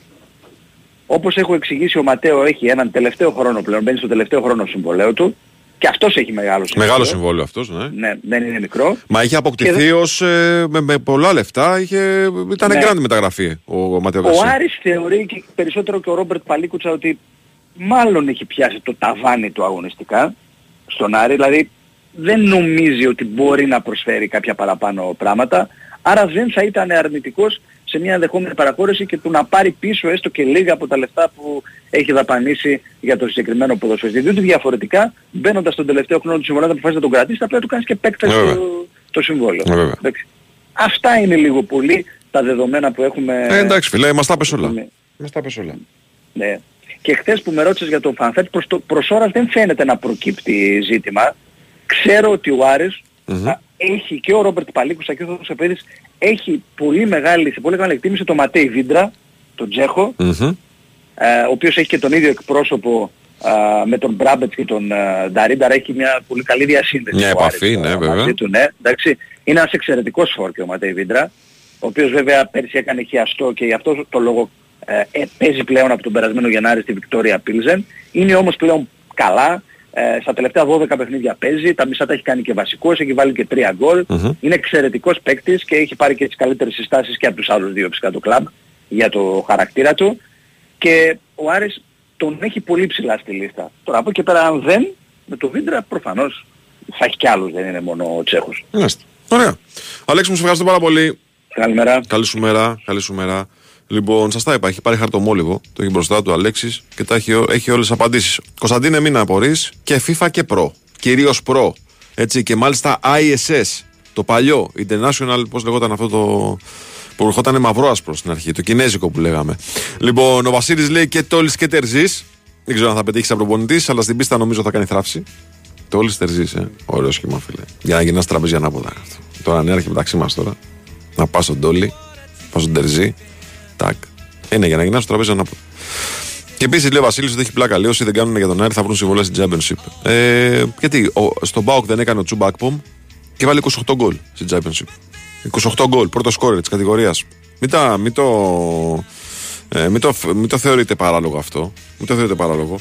Λοιπόν, πάμε σε ένα break να ακούσουμε δελτίο ειδήσεων. Εγώ να σας πω ότι είναι ώρα για ευρωπαϊκές οργανώσεις, είναι ώρα για B-Win, το παιχνίδι σε άλλο επίπεδο, με ενισχυμένες αποδόσεις και live στοίχημα καλύτερο από ποτέ. Η συμμετοχή επιτρέπεται σε άνω των 21, αριθμιστή σε ΕΠ, γραμμή βοήθειας και θέα 11-14, υπεύθυνο παιχνίδι, όροι και προποθέσει στο bwin.gr. Break δελτίο, επιστρέφουμε με πολύ έτσι ωραία ρεπορτάζ.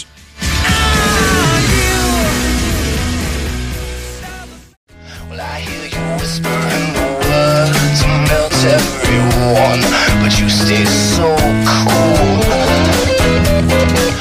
My Moniquita, my Spanish Harlem Mona Lisa.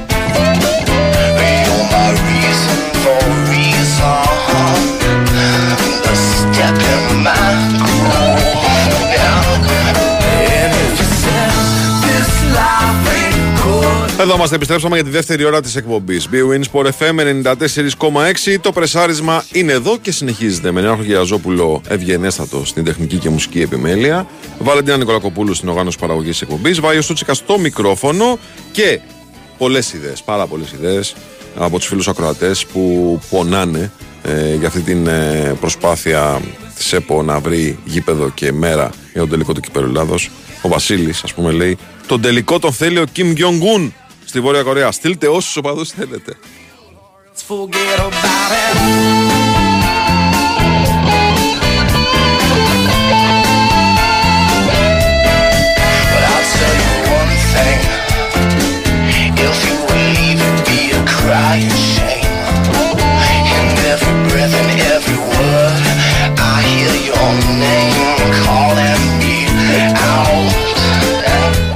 Τα, είπ- τα είπαμε για τον Ολυμπιακό, τα είπαμε για τον Άρη και μάλιστα με, με αρκετά μεγάλη λεπτομέρεια με τον ε, Αλέξα Πόπουλο να μας λέει ότι είναι πολύ πιθανό, είναι σαν, έχει πέσει σαν ιδέα το ενδεχόμενο να ξεκινήσει τη σεζόν ο Άρης, να αναλάβει την ε, ομάδα, την υποχρέωση και να πάρει την ευκαιρία ο Τόλης Τερζής να στήσει την ομάδα αυτός. Ένας άνθρωπος ο οποίος ε, μέχρι στιγμής όποτε τον έχει ε, χρειαστεί η ομάδα είναι εκεί ε, από το πόστο του υπηρεσιακού προπονητή και ίσως δούμε, τον δούμε πλέον και σε ρόλο μόνιμου προπονητή. Πάμε τώρα στον Παναθηναϊκό. Ο Παναθηναϊκός ο οποίος έχει ένα μάτς την Κυριακή με τον Άρη. Αλλά κυρίως νομίζω ότι... Νικόλα μου καλημέρα καταρχάς. Καλημέρα. Καλημέρα, καλημέρα. Ε, νομίζω ότι σιγά σιγά θα πρέπει να αρχίζει να ξεφυλίζει και τις επόμενες σελίδες, τις σελίδες της επόμενης μέρας μάλλον, ε, για την ομάδα της επόμενης σεζόν. Δεν ξέρω τι μπορούμε να πούμε ακόμα και πόσο ε, νοπή είναι η κατάσταση, αλλά ε, η κουβέντα αυτή έχω την εντύπωση ότι πρέπει να αρχίσει πια. Ε, ναι, εδώ που έχουμε φτάσει, με μια αγωνιστική να απομένει και α, το Παναθηναϊκό να μην καταφέρνει να κατακτά το φετινό πρωτάθλημα, νομίζω ότι τα βλέμματα όλων, πολύ περισσότερο και από τη Δευτέρα, όταν θα έχουν ολοκληρωθεί και οι αγωνιστικές υποχρέωσεις του Παναθηναϊκού με το παιχνίδι κοντά στον Άρη στο γήπεδο του Φιλοφόρου, το οποίο α, κατά την ταπεινή μου άποψη θα πρέπει να είναι α, ένα συλλαλητήριο το χαρακτήριζα υπέρ της ομάδας, μια α, ξεκάθαρη και έμπρακτη στήριξη από την πλευρά του κόσμου προς τον Ιβάν Γιωβάνοβιτς και το σύνολό του για όλη τη φετινή προσπάθεια και νομίζω ότι αυτό θα γίνει κιόλας καθώς όπως έχουμε αναφέρει και τις προηγούμενες ημέρες τούτο είναι το μεγαλύτερο επίτευγμα φετινό του Παναθηναϊκού ότι η ομάδα και ο κόσμος κατάφεραν α, μετά από καιρό να ξαναγίνουν ένα και από εκεί και πέρα α, το τριφύλι να κοιτάξει την ερχόμενη αγωνιστική περίοδο που έχει μπροστά του μια πολύ μεγάλη πρόκληση επιστρέφει στα προκληματικά του Champions League. Νομίζω ότι η ημερομηνία που όλοι έχουν κυκλώσει στον Παναθηναϊκό είναι 21η Ιουνίου. Η κλήρωση, αρχικά. ε. Μπράβο, στην κλήρωση για τον δεύτερο προκληματικό γύρο με τα δεδομένα αυτή τη στιγμή να δείχνουν συνάντηση με τον δευτεραθλητή είτε του Βελγικού είτε του Ουκρανικού πρωταθλήματος. Μμμ. Εδώ να πω εγώ ότι ευτυχώς η Μπρίζ δεν διεκδικεί θέση στο Champions League γιατί Μόνιμος κατά το πονοκέφαλος. παρελθόν- Ε, ναι, κατά το Μόνιμος παρελθόν έχει πονοκέφαλος. σώσει πολύ τον Παναθηναϊκό με πιο πρόσφατη α, συνάντηση εκείνη το 2015 όπου ο Παναθηναϊκός μάλιστα είχε παίξει και φιλικό εκείνο το καλοκαίρι προετοιμασίας με την Μπρίζ, την είχε κερδίσει και νίκησε και στη λεωφόρο 2-1 αλλά στο Μπρίζ έχασε με 3-0 αν δεν κάνω λάθος Μμμ. χάνοντας και πολλές ευκαιρίες στο πρώτο ημίχρονο και στο Ουκρανικό πρωτάθλημα είναι αρκετά ρευστή η, η κατάσταση με αρκετές ομάδες να διεκδικούν τον τίτλο. Μία από αυτές δεν είναι η Δυναμό Κιέβου, δηλαδή πρέπει να γίνει ένα θαύμα για να κατακτήσει το πρωτάθλημα. Είναι η Δνήπρο δεύτερη τώρα, έτσι. Ναι, είναι η Δίπρο δεύτερη. Και το μόνο θετικό στην περίπτωση που κάποια ελληνική ομάδα κληρωθεί με Ουκρανικό σύλλογο είναι ότι λόγω του πολέμου έχουν αναγκαστεί οι άνθρωποι όλα τα ευρωπαϊκά τους παιχνίδια, τα εντός έδρας ευρωπαϊκά τους παιχνίδια να το δίνουν σε ουδέτερη έδρα. Το έχει κάνει λίγο πιο εύκολο και το γεγονός ότι έχει μείνει πίσω η Βασιλεία. Διότι αν η Βασιλεία, ας πούμε, τερμάτιζε δεύτερη, ε, θα ήταν διαφορετικά τα πράγματα. Στο... Θα μπαίνει και η Ελβετία στο παιχνίδι. Θα μπαίνει και η Ελβετία στο παιχνίδι. Γενικά είναι ένας δρόμος ο οποίος δύσκολος είναι, αλλά δεν θεωρείται αδιάβατος δρόμος. Τουλάχιστον για την πρώτη πρόκριση. Έτσι, για, το, για το πρώτο κομμάτι. Και νομίζω ότι ναι, προ- πολύ σωστά το βάζεις ε, στη σκέψη ότι αυτό είναι τώρα το πράγμα το οποίο πρέπει να κοιτάει ο Παναθηναϊκός Το πρώτο αυτό εμπόδιο. Με μία πρόκριση ο Παναθηναϊκός έχει εξεφαλισμένου ομίλους, έτσι. Σωστά. Εάν περάσει, βασικά, εάν περάσει το δεύτερο προκριματικό γύρο του Champions League, κατευθείαν Μμμ. από τις αρχές Αυγούστου θα έχει εξασφαλίσει την παρουσία του σε ευρωπαϊκό όμιλο. Είτε αυτός θα είναι στο Europa League, είτε θα είναι στη χειρότερη στο Conference League. Αλλά για μένα, ε, ακόμα και αν είναι πάρα πολύ δύσκολο, εντάξει, ε, γιατί ο Παναθηναϊκός θα είναι στις, ε, στις ομάδες, στο αδύναμο group, θα πρέπει αυτός να είναι ο στόχος του Παναθηναϊκού, ο πρωταρχικός το καλοκαίρι, χωρίς φυσικά ε, αν δεν τα καταφέρει ας πούμε να τους ομίλους τους Champions League, προφανώς δεν θα πρόκειται και για αποτυχία, έτσι, για όνομα Ναι, του Θεού. ναι. Ξέρουμε όλοι πόσο δύσκολο είναι. Αλλά από τη στιγμή που υπάρχει αυτή η πρόκληση μπροστά, ε, νομίζω ο Παναθηναϊκός εκεί θα πρέπει να, να στοχεύσει, αυτή θα πρέπει να είναι η υπέρβασή του και φυσικά το μεγάλο ζητούμενο είναι όταν θα πατήσει ξανά το χορτάρι για το πρώτο παιχνίδι της αγωνιστικής περίοδου 2023-2024, είτε 25 είτε 26 Ιουλίου, θα είναι το πρώτο μάτι για τον δεύτερο προκριματικό για του Champions League και εκεί ο Παναθηναϊκός θα πρέπει να είναι όσο το δυνατόν πιο έτοιμος και όσο το δυνατόν πιο ενισχυμένος α, για αυτές τις μάχες. Το καλό στη φετινή αγωνιστική περίοδο σε σχέση με πέρσι είναι ότι ο Παναθηναϊκός έχει έναν έτοιμο κορμό, έχει τη συνοχή και τη χημεία που είναι πολύ απαιτούμενα συστατικά για να μπορέσεις να μπεις σε ένα προκριματικό με καλές πιθανότητες, αλλά από την άλλη είναι δεδομένο ότι για να καταφέρει να κάνει μια υπέρβαση ή έστω να την παλέψει, θα πρέπει να ανεβάσει την ποιοτική στάθμη του έμψυχου δυναμικού του μέχρι εκείνη την, ε, την εποχή. Ε, Σίγουρα. Έτσι, δηλαδή πρέπει τουλάχιστον να κάνει δύο-τρεις κινήσεις οι οποίες θα τους δώσουν ε, περισσότερα πράγματα και θα τον ανεβάσουν επίπεδο για να πάει να διεκδικήσει ε, ό,τι καλύτερο μπορεί στα προκριματικά του Champions League. Ναι. Μην ξεχνάμε ότι αν τα καταφέρει, ας αφήσουμε στην άκρη το conference που είναι το, το, το minimum, είτε μπει στο Europa League, είτε μπει στο Champions League, πολύ περισσότερο είτε μπει στο Champions League, θα μιλάμε για μια πολύ σημαντική οικονομική ένεση η οποία ε, σε σημαντικό βαθμό θα αλλάξει τα οικονομικά δεδομένα του συλλόγου. Ναι, ναι, ναι. ναι, ναι, ναι. Ε, Και ξέρεις τι, δεν είναι μόνο αυτό. Είναι ότι και πολύ πιο εύκολα κινήσει και πιο γρήγορα, λέγοντας ας πούμε στον Νίκο Αθανασίου, Νικόλα Σαντώνη. Έλα να παίξεις. Καταλαβέ. Ναι. Και ο παίχτης βέβαια. ψήνεται πολύ πιο εύκολα. Αυτό, ε, όπως επίσης, οποιαδήποτε συμμετοχή σε ευρωπαϊκή διοργάνωση κάνει τον παίχτη πιο, πιο εύκολα να πει το ναι. Πιο εύκολο να πει το ναι. Βέβαια. Έτσι. Βέβαια. Ως, ως σύλλογος αλλάζει η ζωή σου μπαίνοντας σε όμιλο ευρωπαϊκής ε, διοργάνωσης και στην αλλάζει ε, καλύτερα ή τέλος πάντων έχει ξέρεις, διάφορα στάδια.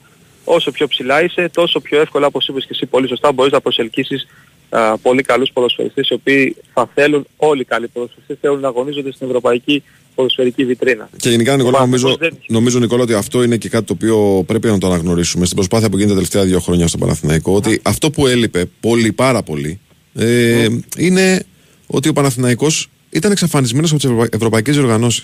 Αυτό έλειπε. Δηλαδή, είναι στο DNA του συλλόγου μέσα αυτό το πράγμα. Του ποδοσφαιρικού συλλόγου είναι να υπάρχει στις ευρωπαϊκές οργανώσεις και μάλιστα να χαρίζει και μαγικές βραδιές στους φίλους του. Αυτό είναι που α- τα, ακόμα και τα πολύ δύσκολα χρόνια της, ε, ε, πώς να το πω, της προηγούμενης 25 ετίας, 30 ετίας ήταν αυτό που συντηρούσε τον Παναθηναϊκό. Μπράβο. είναι αυτό που κράταγε το φρόνημα ψηλά. Γιατί στην Ελλάδα σχεδόν απαγορευόταν ο Παναθηναϊκός να πάρει το πρωτάθλημα, αλλά στην Ευρώπη ήταν κανονικός πρωταγωνιστής. Ναι, Με πορείες, ναι. τα προημιτελικά, μέχρι τα ημιτελικά, μέχρι τους 16, συνέχεια ο Παναθηναϊκός έκανε πράγματα. Τώρα βρίσκεται σε μια εποχή στην οποία έχει αγωνιστεί 7 ολόκληρα χρόνια, σε ευρωπαϊκό όμιλο. Θυμίζω τελευταία φορά ήταν στο Europa League επί Στραματσόνη, Μμμ. σε έναν όμιλο με Θέλτα, Άγιαξ και Σταντάρ Λιέγης. Οπότε νομίζω ότι ο Παναθηναϊκός θα πρέπει εκεί να στρέψει το βλέμμα του και εκεί θα το στρέψει, δεν έχει και, και άλλη επιλογή. Και σιγά σιγά να δούμε α, πώς θα κυλήσουν οι μέρες, πώς θα κυλήσει ο- όσο είναι, ένας, ενάμιση μήνας μέχρι την έναρξη της προετοιμασίας και το πρώτο επίσημο παιχνίδι για το δεύτερο προκριματικό γύρο του Champions League που θεωρώ δεδομένο ότι ο Παναθηναϊκός θα προσπαθήσει να ενισχυθεί σημαντικά για να μπορέσει να υλοποιήσει τον πρώτο μεγάλο στόχο της σεζόν. Ε, Και φυσικά, ναι. συγγνώμη, σε σχέση με πέρυσι, Μμμ. το καλοκαίρι, δε, σε σχέση με το καλοκαίρι του 22, ο Παναθηναϊκός το καλοκαίρι του 23 πια και μετά τη φετινή σεζόν που έκανε ε, δεν θα έχει ως στόχο ε, την πρώτη ή τη δεύτερη θέση, θα έχει ως στόχο να κατακτήσει το πρωτάθλημα. Έχουν αλλάξει οι απαιτήσεις, ο Παναθηναϊκός έχει επιστρέψει στην κανονικότητα και βάσει αυτής της κανονικότητας νομίζω είναι και το πιο δίκαιο ε, να αρχίζει να κρίνεται.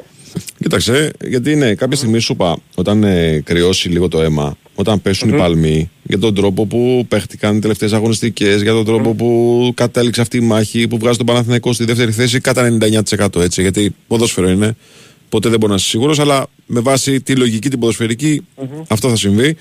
Ε, λέω ότι πρέπει να γίνει και αυτή η σκέψη, ότι ρε παιδιά, πού ήμασταν και πού βρισκόμαστε. Δηλαδή, ε, τα βήματα γίνονται με σταθερότητα και κάθε χρόνο κερδίζει και κάτι η ομάδα. Θυμίζω πέρσι κατέκτησε το κύπελο, αλλά στην τελική κατάταξη της, του πρωταθλήματος τερμάτισε τέταρτος. Και μάλιστα με μεγάλη βαθμολογική διαφορά από τους... 30 ε, πόντους. Α, 30 ακριβώς. πόντους νομίζω ήταν Από τους στον Ολυμπιακό. προπορευόμενους. Από τους προπορευόμενους. Φέτος λοιπόν έγινε ένα ακόμα βήμα προς τα μπρος. Μπήκε στο κομμάτι αυτού του πρωταθλητισμού. Εδώ θα είμαστε να δούμε και του χρόνου τι γίνεται. Αλλά σίγουρα, σίγουρα, άποψή μου, οι συγκεκριμένοι, πώς να το πω έτσι, ε, τα, τα συγκεκριμένα βήματα θα πρέπει να αξιοποιηθούν και όχι να διαγραφούν. Μμμ. Εγώ στο μόνο που, που διαφωνώ μαζί σου είναι ότι τα βήματα δεν έγιναν με σταθερότητα. Το φετινό βήμα, το έχει πει και ο Ιβάν Γιωβάνοβιτς αυτό, έγινε απότομα. Δηλαδή ε, δεν το περίμενε ούτε και ο ίδιος, Μμμ. και αυτό δεν είναι ψέμα, είναι μια πολύ μεγάλη αλήθεια. Όχι, την θυμάμαι οποία και τις είναι ατάκες του, ναι. εκείνος. Ναι. Ναι, ναι, ναι. Ότι δεν περίμενε ο Παναθηναϊκός να έχει αυτή την εικόνα που έχει φέτος. Δηλαδή, στην εξέλιξη του project η διαδικασία προχώρησε πολύ πιο γρήγορα από το αναμενόμενο. Γιατί ο Παναθηναϊκός όχι απλά διεκδίκησε το φετινό πρωτάθλημα, που ήταν και ο στόχος του, όχι απλά θα βγει δεύτερος, okay, που δεν είναι επιτυχία, αλλά σε σχέση με τα προηγούμενα χρόνια είναι ένα βήμα μπροστά. Ωραία, ο Παναθηναϊκός ήταν πρώτος από την πρώτη μέχρι την 35η αγωνιστική με εξαίρεση δύο εβδομάδες. Μμμ. Και αυτό και η επιμονή, η προσωπικότητα και ο χαρακτήρας που έδειξε στα δύσκολα και παρέμεινε στην κορυφή μέχρι την πρώτη τελευταία αγωνιστική του πρωταθλήματος σίγουρα είναι ένα βήμα μπροστά, είναι μια εξέλιξη στο πλάνο του προπονητή και ολόκληρου του συλλόγου. Υπάρχει συνεχής πρόοδος, το είπες και εσύ, το κύπελο πέρσι και επιστροφή στην Ευρώπη. Φέτος δεύτερη θέση επιστροφή στα προκριματικά του Champions League και σιγά σιγά ο Παναθηναϊκός προχωράει μπροστά και αυτό το καλοκαίρι νομίζω είναι πάρα πολύ κομβικό για αυτά που θα δούμε του χρόνου. Ωραία, κοίτα, ετοιμάσου να πεις καμιά μεταγραφή, ε. Ο φίλος μου που είναι σήμερα, Ο φίλος σου είναι φίλη Αναρώνη. Αναρώνει. Ναι, χθες είναι, είχε πολιτική, εκπομπή; είναι πολιτική του Μπίουν Sport FM να μην ανακοινώνει λεπτομέρειες για το ιατρικό Ναι, αλλά δελτίο. πώς- Ναι, περίμενε λίγο όμως για να είμαστε σωστοί. Τώρα πώς γίνεται χθες να έχει εκπομπή και σήμερα να λείπει. Από το τηλέφωνο ήταν Γιατί- χθες, φίλε. γιατί- πήραμε, γιατί τα δεν μέτρα το μας. δήλωσες; Πήραμε, τα, Γιατί δεν πήρα- το δήλωσες; πήραμε τα μέτρα μας, ήταν από το τηλέφωνο. Και Υπόπτω, κα- θέλει να κα- κερδίσει δύο μέρες ξεκούρασε ο κύριος κα- αυτός. μου ζήτησε αναβολή, αλλά δεν του έδωσα. Σαν αναβολή τρεις ώρες. λοιπόν, άστα τώρα αυτά. Ετοιμάσου για καμία μεταγραφή εσύ και άσε τις επιθέσεις στους συναδέλφους. Εντάξει, λοιπόν, έλα, άντε, καλημέρα σου. φίλε. Εγώ, εγώ επίθεση έκανα σε σένα φίλε μου. Ο συνάδελφός μου είναι ε, απόλυτα δικαιολογημένος. Απλά εσύ του έδωσες μόνο τρεις ώρες ανα... αύριο κανονικά πρέπει να έρθεις στην εκπομπή, έτσι δεν είναι; Άρα δηλαδή, εγώ δεν είμαι συνάδελφος, αυτό λες. Ε, Εσείς είστε κάτι πιο υψηλό κύριε. Είστε πολύ ψηλά. Μάλιστα. Είστε η διοίκηση. Ε, ρε, ρε, παι- άσε μας να κάνουμε, κάνε μας τη χάρη. Ο τώρα. ισχυρός άνδρας. Ο Μην ξε- ισχυρός με- άνδρας. Επειδή ψάχνω κάποιον να ξεσπάσω, Νικόλα μου, θες να είσαι εσύ; Μετά τις 12 δέχομαι ελεύθερα τηλεφωνήματα κύριε. Έγινε κύριε, καλή σου μέρα. Συνέχεια, τσάου. Καλή, καλή σου μέρα, καλή σου μέρα. Ρε, τι γίνεται, άκου να δεις. Λοιπόν, ο Κωνσταντίνος λέει ότι μ, Ε, αν σπάσει ο διάλογο στο πόδι του και ο Βόλος κάνει το 0-1 στο 90, θα μας στείλουν το τρόπαιο μεταξύ. Αυτό το Παπαρίνα. Ε, παιδιά, δεν γίνονται αυτά. Έτσι, μην, μην το συζητάτε καν. Ε, ο άλλος Κωνσταντίνος λέει ότι η Ζόρια έχει πιο βατό πρόγραμμα από την Ήπειρο. Δεν έχω μελετήσει το Ουκρανικό πρωτάθλημα. Ξέρω όμως ότι α- με τα δεδομένα που υπάρχουν σήμερα και είναι δύσκολο να ανατραπούν, ο Παναθηναϊκός ε, θα έχει μπροστά του έναν από το Βέλγιο, το δεύτερο του Βελγίου και το δεύτερο της ε, Ουκρανίας. Λοιπόν, πάμε να κάνουμε κατασκοπία τώρα στην τελευταία προπόνηση, μάλλον στη- στην προπόνηση της ΑΕΚ, λίγες μέρες πριν από το αποθεωτικό μάτς με το Βόλο. Ο Κώστας και Τζόγλου είναι ο άνθρωπος του Bwin Sport FM στα Σπάτα. Καλημέρα σας, κύριε, τι κάνετε. Όχι τελευταία προπόνηση. Όχι, ναι, δηλαδή- μπερδεύτηκα, μπερδεύτηκα. Άμα- μπερδεύτηκα. Καήκαμε. λοιπόν, το ρίξανε στο σορολόπ στην ΑΕΚ. ναι. Μπράβο, ναι. Ναι. Καλημέρα λοιπόν, καλημέρα. Καλημέρα, φίλε. Ε, ναι, είναι σε εξέλιξη προπόνηση. Κάνουν ένα ειδικό πρόγραμμα αυτοί που ξεκίνησαν στην, ε, στο Χαριλάου. Οι κανένα δύο κάνουν και έτσι αποθεραπεία, αλλά αυτό είναι συνηθισμένο. Γενικά δεν έχει κάποιο πρόβλημα η ΑΕΚ για αυτό το παιχνίδι, εκτός από το γνωστό, δηλαδή τον Αραούχο και το Σιντιμπέ που ακόμη δεν έχει πάρει το πράσινο φως για να μπει, από ό,τι διευκρίνησα. Δηλαδή δεν είναι, δεν είναι και θέμα Αλμεϊδά, δεν, δεν έχει πάρει τον βλέπω εδώ προπονείται, κάνει ό,τι κάνουν οι άλλοι, απλά δεν έχει πάρει ακόμη το πράσινο φως. Είχαμε πει από την αρχή ότι ο Σιντιμπέ ε, αν ε, θα πάει για κάπου είναι για τον τελικό. Δεν- για την Κυριακή δεν ξέρω τώρα αν θα είναι αποστολή, το βλέπω δύσκολο. Αν θα πάει για κάπου θα είναι για τον τελικό και ανάλογα και πότε θα γίνει ο τελικός, έτσι. Ναι. Ε, πάνω σε αυτό τώρα για τον τελικό να πούμε ότι πλέον από Ελλάδα υπάρχει μόνο ο Βόλος. Ε, Α- αν- α- από πάντα υπήρχε αυτό, Κωστά, βάση προκήρυξης. Ναι, αυτό λέω. Μμ. Απλά είχαν οριστεί και άλλα γήπεδα, όπως θα θυμάσαι. Είχαν, ψαχτεί και άλλα γήπεδα. είχαν ψαχτεί, δεν είχαν οριστεί. Α- Αλλά, απ' τη- αλλά απ' τη- ναι, είχαν ψαχτεί, μπράβο. Μμ. Ε, αλλά αν, από τη στιγμή που υ- υ- υπάρχει προκήρυξη ε, δεν, και δεν υπάρχει... Θα, θα υπάρξει πρόβλημα τέλος πάντων. Ναι, ναι, ναι, ναι. Μπορεί να γίνει προσφυγή, Ναι, ναι. Δεν, δεν υπάρχει λόγος. Ε, άρα θα είναι ή Βόλος ή εξωτερικό. Ναι. Ένα από τα δύο. Ε, στο εξωτερικό υπάρχει κάποια πιθανότητα να, να γίνει ο τελικός ε, πριν τις εκλογές. Ε, στο Βόλο, αν ε, δοθεί το πράσινο φως, το οποίο θα το μάθουμε σήμερα, αύριο, το αργότερο. Παρασκευή έχει η Εκτελεστική Επιτροπή, έτσι. Παρασκευή θα, ναι, αλλά ε, θα, θα είναι για να το ορίσει. Άρα α, θα ξέρουμε από πριν αν Οκ. ήρθε σε συμφωνία με, τη, με, το, με τον Μπέο ουσιαστικά, έτσι τώρα μιλάμε με, με το γήπεδο και με την πόλη και με όλα αυτά, με τον Μπέο. Αν, αν επέλθει συμφωνία, νομίζω την Παρασκευή θα, θα οριστεί ο Βόλος και τότε θα πάμε για 24. Να ρωτήσω κάτι. Ε, Ε, λες, αν, βεβαίως. επέρθει, αν επέρθει συμφωνία, θα ζητήσουμε κάτι παραπάνω από αυτό που έχει πει ο Αχιλέας Μπέος ως προϋπόθεση να γίνει το μάτς εκεί; Όχι, από ό,τι ξέρω. Άρα δεν Απλά- υπάρχει. Ναι. Ναι, απλά ε, ε, ε, χωρίς να γίνει κάτι, επειδή υπήρξε ένα αίτημα, χω- χωρίς να γίνει δεκτό ή κάτι τέτοιο για περισσότερο κόσμο, ε, χάλασε η συμφωνία η πρώτη που υπήρχε. Μετά ε, υπήρξε μια κόντρα μεταξύ της εκτελεστικής ΕΠΟ και του Μπέου.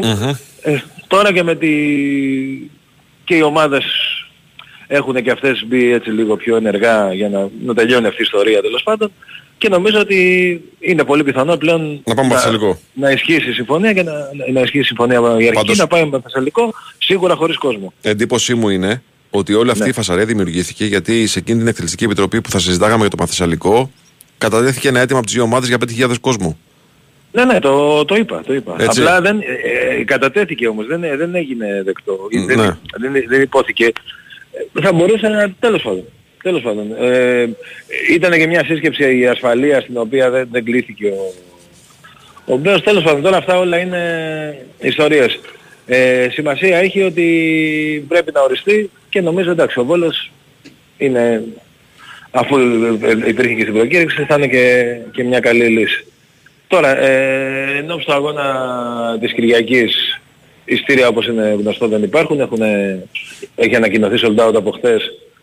Δεν υπάρχει περίπτωση να έχει κάποιος ειστήριο. Ερώτηση, τι σημαίνει καθολικό sold out, γιατί τα άλλα δεν είναι καθολικά sold out δηλαδή; Κοίτα, ε, τα άλλα ήταν, ε, δεν ήταν καθολικά από την άποψη ότι υπήρ, μπορεί να υπήρχαν ε, κάποια πολύ ακριβά ειστήρια, μπορεί να, υπήρχε, να υπήρχαν κάποια, κάποια άλλα ειστήρια που να, να, να ήταν σε αναμονή, τώρα δεν υπάρχει τίποτα τέτοιο. Μάλιστα. δεν το έχω ξανακούσει πολλ- πάντως το καθολικό πολλές, sold out. Ναι, πολλές, πολλές φορές ε, και ακόμη και σε sold out ξαφνικά εμφανίζονταν κάποια ειστήρια. Ναι. Ε, α- α- αυτό προφανώς εννοούν ότι είναι όλα πουλημένα τελειωμένα, δεν υπάρχει τίποτα. Δεν βρίσκει κανείς δηλαδή αυτή τη στιγμή ειστήριο για αυτό το παιχνίδι. Ε, πάρα πολλοί είχαν πάρει από πριν, ήταν ε, αυτοί που πήραν το ρίσκο και ήταν τυχεροί. Ε, και ε, από τη στιγμή που έληξαν τα μάτια της Δευτέρας, το μόνο που, τα μόνα που υπήρχαν ήταν πολύ ακριβά, τα οποία εξελίχθηκαν άμεσα. Άμεσα, γιατί εντάξει είναι ένα παιχνίδι που είναι ιστορικό. Να πούμε πάνω σε αυτό, επειδή σίγουρα ρωτάνε πολύ και θα ρωτάνε και με μηνύματα φαντάζομαι, ότι είναι πολύ πιθανό, το πιο πιθανό σενάριο είναι ότι θα γίνει απονομή την Κυριακή. Θα υπάρχει ένα κύπελο που είναι και ευθύ συγκυρία ότι είναι και τα δύο μάτια στην Αθήνα και του Παναθηναϊκού και του ΤΣΑΕΚ. Οπότε όταν ξεκαθαρίσει η κατάσταση θα πάει στο γήπεδο του, του πρωταθλητή και θα μπορέσει να γίνει απονομή από κάποιο μέλος του ΔΣ της ε, Super League. Δεν, δεν υπάρχει λόγος να την κάνει ο κ. Και όχι από τον πρόεδρο, φαντάζομαι, ναι. Ναι, δεν υπάρχει λόγος να την κάνει ο κ. Μαρινάκης. Πιθανότατα το η κυρία Κοξένογλου.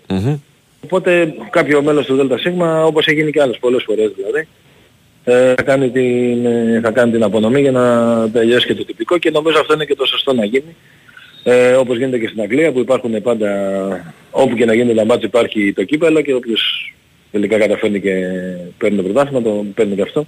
Καλό είναι και αυτό, να μην γίνει κάτι χωριστό. Πάντα είναι σωστό ότι ε, σε, σε αγώνα έτσι που, που γίνεται, εκεί να γίνεται και η απονομή του πρωταθλήματος. Ε, εντάξει, οκ. Ε, Προφανώς, αυτό είναι ναι. το ωραίο. Αυτό είναι το ωραίο. Τελειώνει το ματς, Ναι, τελειώνει ναι. η σεζόν, Ναι, ναι. σηκώνεις την κούπα. Ακριβώς, ακριβώς, ακριβώς. Και μια, μια φορά πάντως θυμάμαι ένα παιχνίδι, όταν είχε πάρει ο ΠΑΟΚ το, το δεύτερο του πρωτάθλημα, το 85, είχε Το γίνει 85. πριν το μάτς. Με τον Πάπριτσα, την Είχε- άσχημη φάτσα. Ναι, ναι. Είχε, είχε γίνει, ήταν Πάου Παναθηναϊκός το μάτς και είχε έρθει ένα-ένα θυμάμαι και είχε γίνει πριν το παιχνίδι. Και η τέτοια και η του κύριου Στυριάκου. Ήταν πολύ περίεργο αυτό. Και έγινε μετά, έτσι ένα που, που θυμάμαι. Ε, θα, σίγουρα θα βγουν και οδηγίες μέσα στην εβδομάδα γιατί καταλαβαίνετε ότι σε ένα καθολικό sold out που λες και εσύ, η Άκη δηλαδή το είπε, ε, θα πρέπει να υπάρξει πάρα πολύ προσοχή γιατί και ελάχιστος παραπάνω κόσμος θα υπάρχει μέσα στο γήπεδο θα έχει πάρα πολλούς κινδύνους. Σίγουρα πολλοί κόσμος θα πάει και καλά θα κάνει να πάει γιατί θα υπάρχει απ- από το πρωί ένα εορταστικό κλίμα στη Φιλαδέλφια και είναι ωραίο να το ζήσει ο κόσμος και εγώ θα πάω από πολύ πρωί οικογενειακός. Αλλά ε, στο γήπεδο πρέπει να μπουν αυτοί που έχουν ειστήριο. Ε, για να μην έχουμε, δηλαδή θα είναι πολύ άσχημο σε μια τέτοια μέρα χαράς για την ΑΕΚ όπως δείχνουν όλα ότι θα είναι αφού με νίκη ή ισοπαλία παίρνουν- με το Βόλο παίρνουν το πρωτάθλημα να, να υπάρξει οτιδήποτε που να, να αμαυρώσει και να, να, μιλ- να, να χαλάσει αυτή τη γιορτή. Ε, έτσι κι αλλιώς λέω και πάλι ότι η γιορτή θα είναι σε όλη την πόλη και θα είναι από το πρωί μέχρι πολύ, πολλές ώρες μετά τα μεσάνυχτα. Ε, αλλά πε- περισσότερες λεπτομέρειες για το τι θα γίνει σε αυτό το παιχνίδι και τι μπορεί να γίνει μετά το παιχνίδι όταν πλέον η ΑΕΚ θα μπορεί να, να γιορτάσει το πρωτάθλημα ε, θα το έχει ήδη πάρει ε, νομίζω θα τα μάθουμε τι, τις επόμενες μέρες. Ε, αγωνιστικά δεν, ε, τον Γκαρσία, ο Γκαρσία επειδή δεν έπαιξε στη Θεσσαλονίκη να πω ότι τον βλέπω τώρα προπονείται κανονικά αλλά θα είναι διαθέσιμος όπως όλα δείχνουν. Ε, αυτά παιδιά. Δεν ξέρω τώρα αν υπάρχει κάποια ερώτηση κάτι. Όχι, Δεν- ερώτηση δεν υπάρχουν. Ρωτάνε, ρωτάνε για το αν θα υπάρχει μεταβόλτα με το Πούλμαν, αλλά τα απάντησες σε όλα αυτά. Γιατί όλοι τώρα Ναι. περιμένουν το πρόγραμμα των φεστιβαλικών εργο- εκδηλώσεων. Ναι. Εντάξει, Γι' λογικό αυτό είναι. επικεντρώθηκα και εγώ σε όλα αυτά. Ε, βέβαια. είπα για την απονομή, είπαμε για αυτό ότι το τι θα γίνει μετά θα το μάθουμε από την ΑΕΚ. Ε, και πιστεύω ότι σίγουρα θα γίνουν πράγματα και για τον κόσμο που θα είναι στην πόλη αλλά χωρίς να μπορεί να έχει πρόσβαση στο γήπεδο. Μμμ. Σίγουρα θα γίνουν πράγματα, να περιμένουμε να δούμε τι θα είναι αυτά. Εντάξει, προφανώς. Γιατί δεν μπορούν να χωρέσουν όλοι οι αεξίδες στο γήπεδο Ναι, της δεν ΑΕΚ γίνεται, και πρέπει δεν όλοι να γίνεται. γιορτάσουν. Ναι, Ή, ναι. τέλος πάντων, όσοι μπορούν, όσοι θέλουν να το γιορτάσουν. Έτσι. Ναι, ναι, ακριβώς. Ωραία. Κωστή μου, σε ευχαριστώ πάρα Αυτά. πολύ. Και Καλή εγώ σου- παιδιά, να είστε καλά. Καλή σου μέρα, συνέχεια. καλή σου μέρα.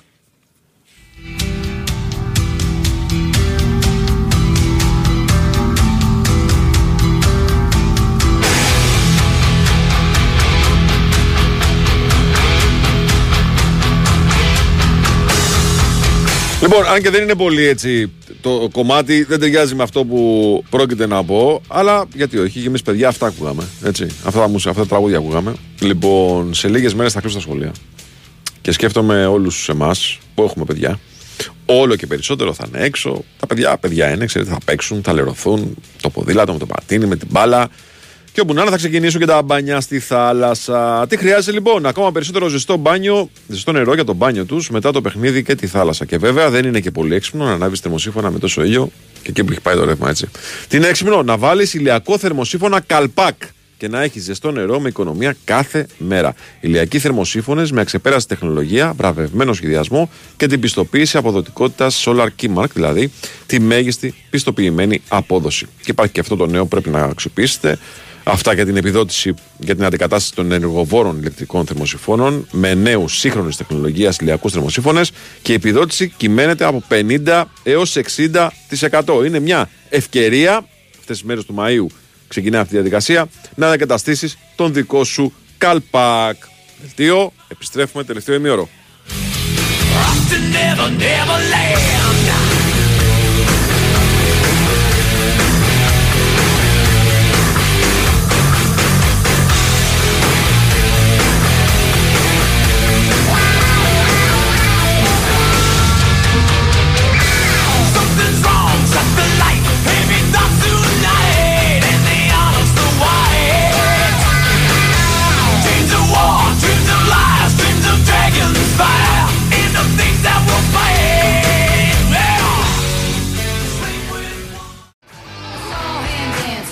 By the record machine.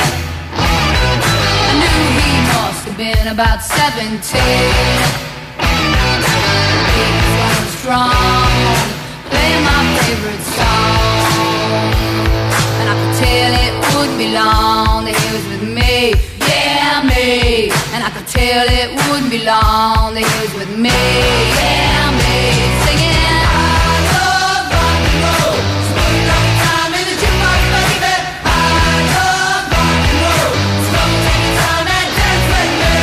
Άμα τους έχεις τους ε, τέτοιους φίλους, τι να τους κάνεις τους εχθρούς. Είμαστε εδώ λοιπόν και συνεχίζουμε. Μπει Wins Sport FM 94,6, λίγο με τις 11.30. Το περσάδεμα συνεχίζεται με Νέα Χιλιαζόπουλο, με Βαλεντίνα Νικολακοπούλου. Βάει στο στο μικρόφωνο και ο Δαμιανός, ο καλός ο φίλος, στο στήριγμα της εκπομπής. Μου στέλνει φωτογραφία με έναν τύπο ξέσκεπα, ξέσκεπο, καράφλα, σαν και εμένα. Και λέει, αφού είσαι καλπακ, ε, πώς το λένε, φυσικός. Άμα έχεις τέτοιους φίλους λοιπόν, θα τους κάνεις τους εχθρούς. Την καλημέρα μας λοιπόν, όμως καλή καρδιά, παιδιά. Καλή, καλή καρδιά. Πάμε στο Δημήτρη Τζομπατζόγλου. Είναι εδώ. Καλημέρα, Σκιέ. Τι κάνετε; Γεια σας, γεια σας, καλημέρα. Πώς είστε; Καλά είμαστε. Καλά, καλά, εσείς. Λοιπόν, βρήκατε κανένα, γήπεδο- κανένα γήπεδο, τίποτα; Γήπεδο πρέπει να τηρηθεί η προκήρυξη. Πάντα μόνο, ε. Δεν μας, πολύ, δεν μας πολύ βολεύουν κάτι Ρουμανίες, κάτι Πολωνίες. Η Αλβανία είναι διαθέσιμη Για και 19. είναι και... Και άλλο γήπεδο, δεν υπάρχει και άλλο γήπεδο, υπάρχει άλλο γήπεδο. καινούργιο γήπεδο, Ναι. το οποίο μπορεί να διατεθεί στις 24. Ε, στο τέλος τέλος, αν καταφέρουν οι ΠαΕ με τις σχέσεις που έχουν να δεσμεύσουν τον ε, Δήμαρχο Βόλου που είναι λίγο αδέσμευτος και λίγο δεν μπορεί να συνοηθεί και πολύ καλά με την ΕΠΟ και θα αναλάβουν οι ομάδες από ό,τι κατάλαβα αυτή την ε, ευθύνη για να μην ε, τρέχουμε τώρα δεξιά-αριστερά και μακριά με λίγους αριβισκόμενους προφανώς η, η λύση του Πανσελικού είναι, είναι πιθανή. Είναι πιθανή. Επαναλαμβάνω, αν καταφέρουν να συνοηθούν. Γιατί αυτό είναι το πιο βασικό πρόβλημα για το Πανσελικό και τη διαχείριση που υπάρχει εκεί στο, στο εθνικό κατά τα άλλα στάδιο. Ναι. Ε, γι' αυτό το, το άνοιξαν να βάλουν και τις ΠαΕ στο παιχνίδι της συνεννόησης αφού δεν μπορούν οι, οι της ΕΠΟ με το, με το Δήμαρχο Βόλου ε, και να το κλείσουμε την Παρασκευή για να, να τελειώνουμε και να ξέρουμε πού θα γίνει το παιχνίδι αφού το 24 Μαΐου είναι νομίζω πλέον ε, πιο, πιο δεδομένο. Πιο πιθανό οπότε, ναι. Μμ. Έχει, έχει ακόμα, τουλάχιστον για τον ΠΑΟΚ βέβαια αγωνιστικά να το δούμε. Έχει καιρό, το διβδόμαδο μέχρι τότε και το βάζω από βάση τραυματιών. Ναι. Γιατί πραγματικά πιστεύω ότι, εντάξει τώρα, δύο εβδομάδες για όλους όσους είναι έξω από τον ΠΑΟΚ είναι αρκετές και που θα παίξουν αν δεν τύχει κάτι καινούριο. Για την Κυριακή όμως, ε, που είναι τέσσερις προπονήσεις μέχρι την Κυριακή, εκεί σίγουρα θα έχουμε μια αγωνία, μια ανυπομονησία ποιος μπορεί και ποιος δεν μπορεί για τον ε, ΠΑΟΚ. Αν τα βάζαμε με σειρά πιθανότητων, ο Ίγκασον είναι ο πιο πιθανός να, να μπει και να επιστρέψει και να παίξει. Ωραία. Και φυσικά μιλάμε και για πάρα πολύ ε, σημαντική Ίσως η επιστροφή από σημαντικότερη όλες επιστροφή, ναι, δεν συζητάμε τώρα. ναι, ναι, ναι. Στο νούμερο 2 από πλευράς πιθανότητων αλλά ακόμα και σημασίας είναι ο Ντόγκλας Αουγκούστο. Και αυτός με βάση όλες τις προφορίες δείχνει ότι θα είναι διαθέσιμος για την ε, Κυριακή. Ε, ακολουθεί ο Σάστρε με τον Ολιβέηρα που είναι και αμφίβολοι, είναι οι πιο αμφίβολοι, είναι εκείνοι που προκαλούν τα πιο πολλά ερωτηματικά αν καταφέρουν να ετοιμαστούν μέχρι την Κυριακή, ενώ ο, ο πιο δύσκολος, ο πιο χλωμός είναι ο Τάισον, ε, εκείνος είπαμε μπήκε έπαιξε με τον Άρη, επιβαρύνθηκε η κατάστασή του. Ε, και νομίζω ότι είναι δύσκολο να είναι ακόμα και στην αποστολή για τον αγώνα της Κυριακής κόντρα στον, ε, στον ολυμπιακο Φυσικά δεν αναφέρομαι στον Άρη, ε, δεν αναφέρομαι και στον Κάργα που δεν πιστεύω ότι θα, θα επιστρέψει, ούτε βεβαίως και στον Κούρτιτς που ε, έχει αποχαιρετήσει νομίζω έτσι κι αλλιώς τον, ε, τον ΠΑΟΚ. Ε, όπως ναι, και αφού κλείνει η χρονιά την Κυριακή ως το τελευταίο παιχνίδι της ε, στην Τούμπα προφανώς αποχαιρετούν και άλλοι ποδοσφαιριστές τον κόσμο του ΠΑΟΚ με πιο έτσι ε, ηχηρά τα ονόματα δύο ξένων που έχουν γράψει ιστορία στο ΠΑΟΚ, του Μπίσεβαρ και του Ελκαντουρί, που νομίζω ότι την Κυριακή θα δώσουν το τελευταίο τους παιχνίδι στο, στο γήπεδο αυτό. Μετά από πολλά χρόνια παρουσίας, προσφοράς, ε, ε, ήρθε πλέον ο, ο καιρός ε, λογικά να, να αποχαιρετήσουν. Ναι. Πάρα πολλά βεβαίως είναι η σημασία του, του παιχνιδιού. Πάντως Θυμίζω έγινε, που παίζει συγγνώμη, μόνο για την Δημήτρη, νίκη. για αυτό που είπες τώρα για τον ε, Μπίσεσπα και τον, ε, Κουρτ- ε, και τον ε, Καντουρί, νομίζω ότι Καντουρί, ναι. φέτος έγινε ο απογαλακτισμός της ομάδας από αυτούς, έτσι. Δηλαδή, βγήκανε από την πρώτη γραμμή. Ε, ναι, μέχρι να φτάσουμε στο άλλο άκρο για το αν θα έπρεπε να είναι. Αν τελικά η παραμονή τους ήταν μια σωστή απόφαση. Ειδικά για τον Μπίσεσβαρ γιατί αυτός υπέγραψε νέο συμβόλαιο Ναι. ε, πέρυσι το, το καλοκαίρι. Δυστυχώς δεν, ε, δεν, δεν μπόρεσε να προσφέρει. Ε, κάπου διάβαζα ένα αφιέρωμα, έχει να βάλει γκολ 70 μάτς, δηλαδή ε, πραγματικά νομίζω ότι ήταν και θέμα κακής συνεννόησης μέσα στο, στο ΠΑΟΚ. Ο Λουτσέσκου πίστευε ότι θα πάρει κι άλλον μεσοεφητικό και πήρε και τον Μπίσεσβαρ. Αν ήξερε ότι αυτή θα ήταν η τελευταία του μεταγραφή, δεν θα έπαιρνε τον Μπίσεσβαρ, νομίζω. Τέλος πάντων έγινε ότι έγινε. Ε, ήθελαν να έχουν σε αυτή τη νέα ομάδα και με τους μικρούς και κάποιους από τους μεγάλους από τους αίτους πρωταθλητές ε, να πάρουν πράγματα από την οτροπία τους. Πέτυχαν, δεν πέτυχαν, έγινε ό,τι έγινε. Ε, ήρθε ο καιρός να αποχαιρετήσουν και ο ΠΑΟΚ επειδή είναι και οι δύο μεσοεφητικοί σαφώς να ψάχνει για δύο αντικαταστάτες και επειδή εντάξει δεν είναι ούτε κρυφό, εντάξει στην Τουρκία θεωρούν ότι ο Πέλκας έχει ήδη πρόταση από τον ε, ΠΑΟΚ. Οκ, μπορεί να μην έχει πρόταση, ο Πέλκας που αποχαιρέτησε και τη Hull χθες το βράδυ επίσημα. Βεβαίως έχει προταθεί, βεβαίως απασχολεί ε, και βεβαίως είναι πιθανό το σενάριο επιστροφής αν και εκείνος δεν βρει κάποια μεγάλη πρόταση από το εξωτερικό αφού παραμένει ελεύθερος. Μια χαρά περίπτωση, Ως- λέω εγώ, μια χαρά περίπτωση. Ε, ναι. βέβαια, ναι. Και για τον ΠΑΟΚ Ε, και για βέβαια. τον ίδιο τον παίχτη. Έτσι. Ε, για τον ΠΑΟΚ σίγουρα. Για τον ΠΑΟΚ σίγουρα και τα χαρακτηριστικά και ο χαρακτήρας και η ένταση που βγάζει στο παιχνίδι και η γνώση που έχει για τον ε, ΠΑΟΚ ε, αρκεί, εντάξει θα το πω, αρκεί να μην ψάχνουμε για φταίχτες. Γιατί σε πολλές περιπτώσεις ε, αυτό συμβαίνει με Έλληνες ποδοσφαιριστές. Ναι, αλήθεια. κυρίως. είναι, αλήθεια. Να τους φορτώνουμε τα πάντα. Από την άλλη, εσύ Δημήτρη, υπάρχει και το εξής. Ναι, το καταλαβαίνω αυτό που λες. Αυτό είναι πρόβλημα όλων. Όλων των ομάδων. Ναι, έτσι, ναι, ναι, σε όλα ναι. τα σπορ. Ε, ότι ο Έλληνας καταλαβαίνει πολύ περισσότερο τι σημαίνει το παραμικρό παιχνίδι για την ομάδα. Ε, μεταφέρει πολύ πιο εύκολα το κλίμα. Πρέπει να είναι πολύ ισχυρή προσωπικότητα ο ξένος ο οποίος θα μπει σε αυτό το, το, το mood από νωρίς.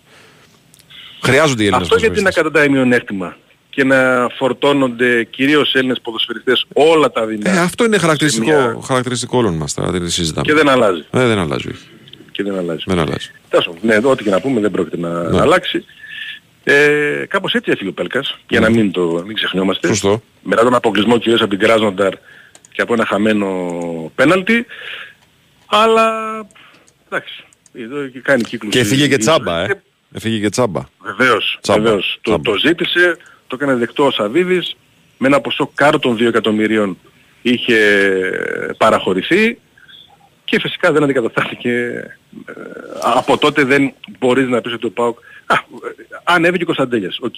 Ανέβηκε ο Κωνσταντέλιας που κάνει τα δικά του βήματα στο, στην ομάδα του ΠΑΟΚ στο ποδόσφαιρο. Έτσι. Ε, Δημητρή, για αυτό το σενάριο στην Ιταλία, για Μπότο και Νάπολη, Ναι.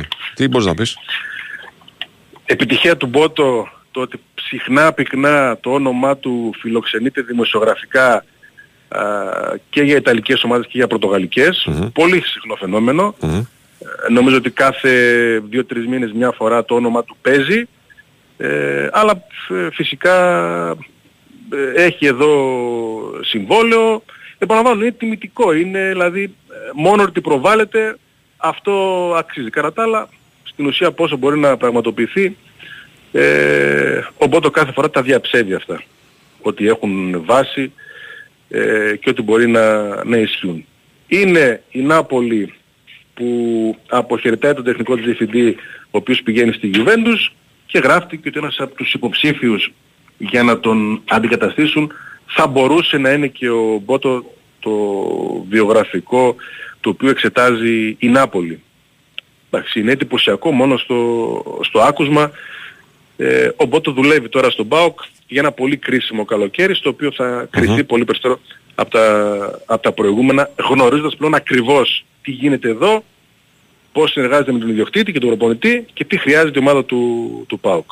Και νομίζω ότι είναι και έτοιμος για αρκετές, ε, όχι για αρκετές, για τις δύο-τρεις βασικές κινήσεις του ΠΑΟΚ για να ξεκινήσει τη σεζόν. Και οι βασικές κινήσεις του ΠΑΟΚ είναι ο Χαφ, ο Φορ και ο αριστερός Μπακ. Χαφ, Αυτές είναι οι προτεραιότητες του ΠΑΟΚ. Μάλιστα. Ωραία. Δημήτρη μου, σε ευχαριστούμε πάρα πολύ. Σας καλά, βάγια, Έλα, καλημέρα, καλημέρα.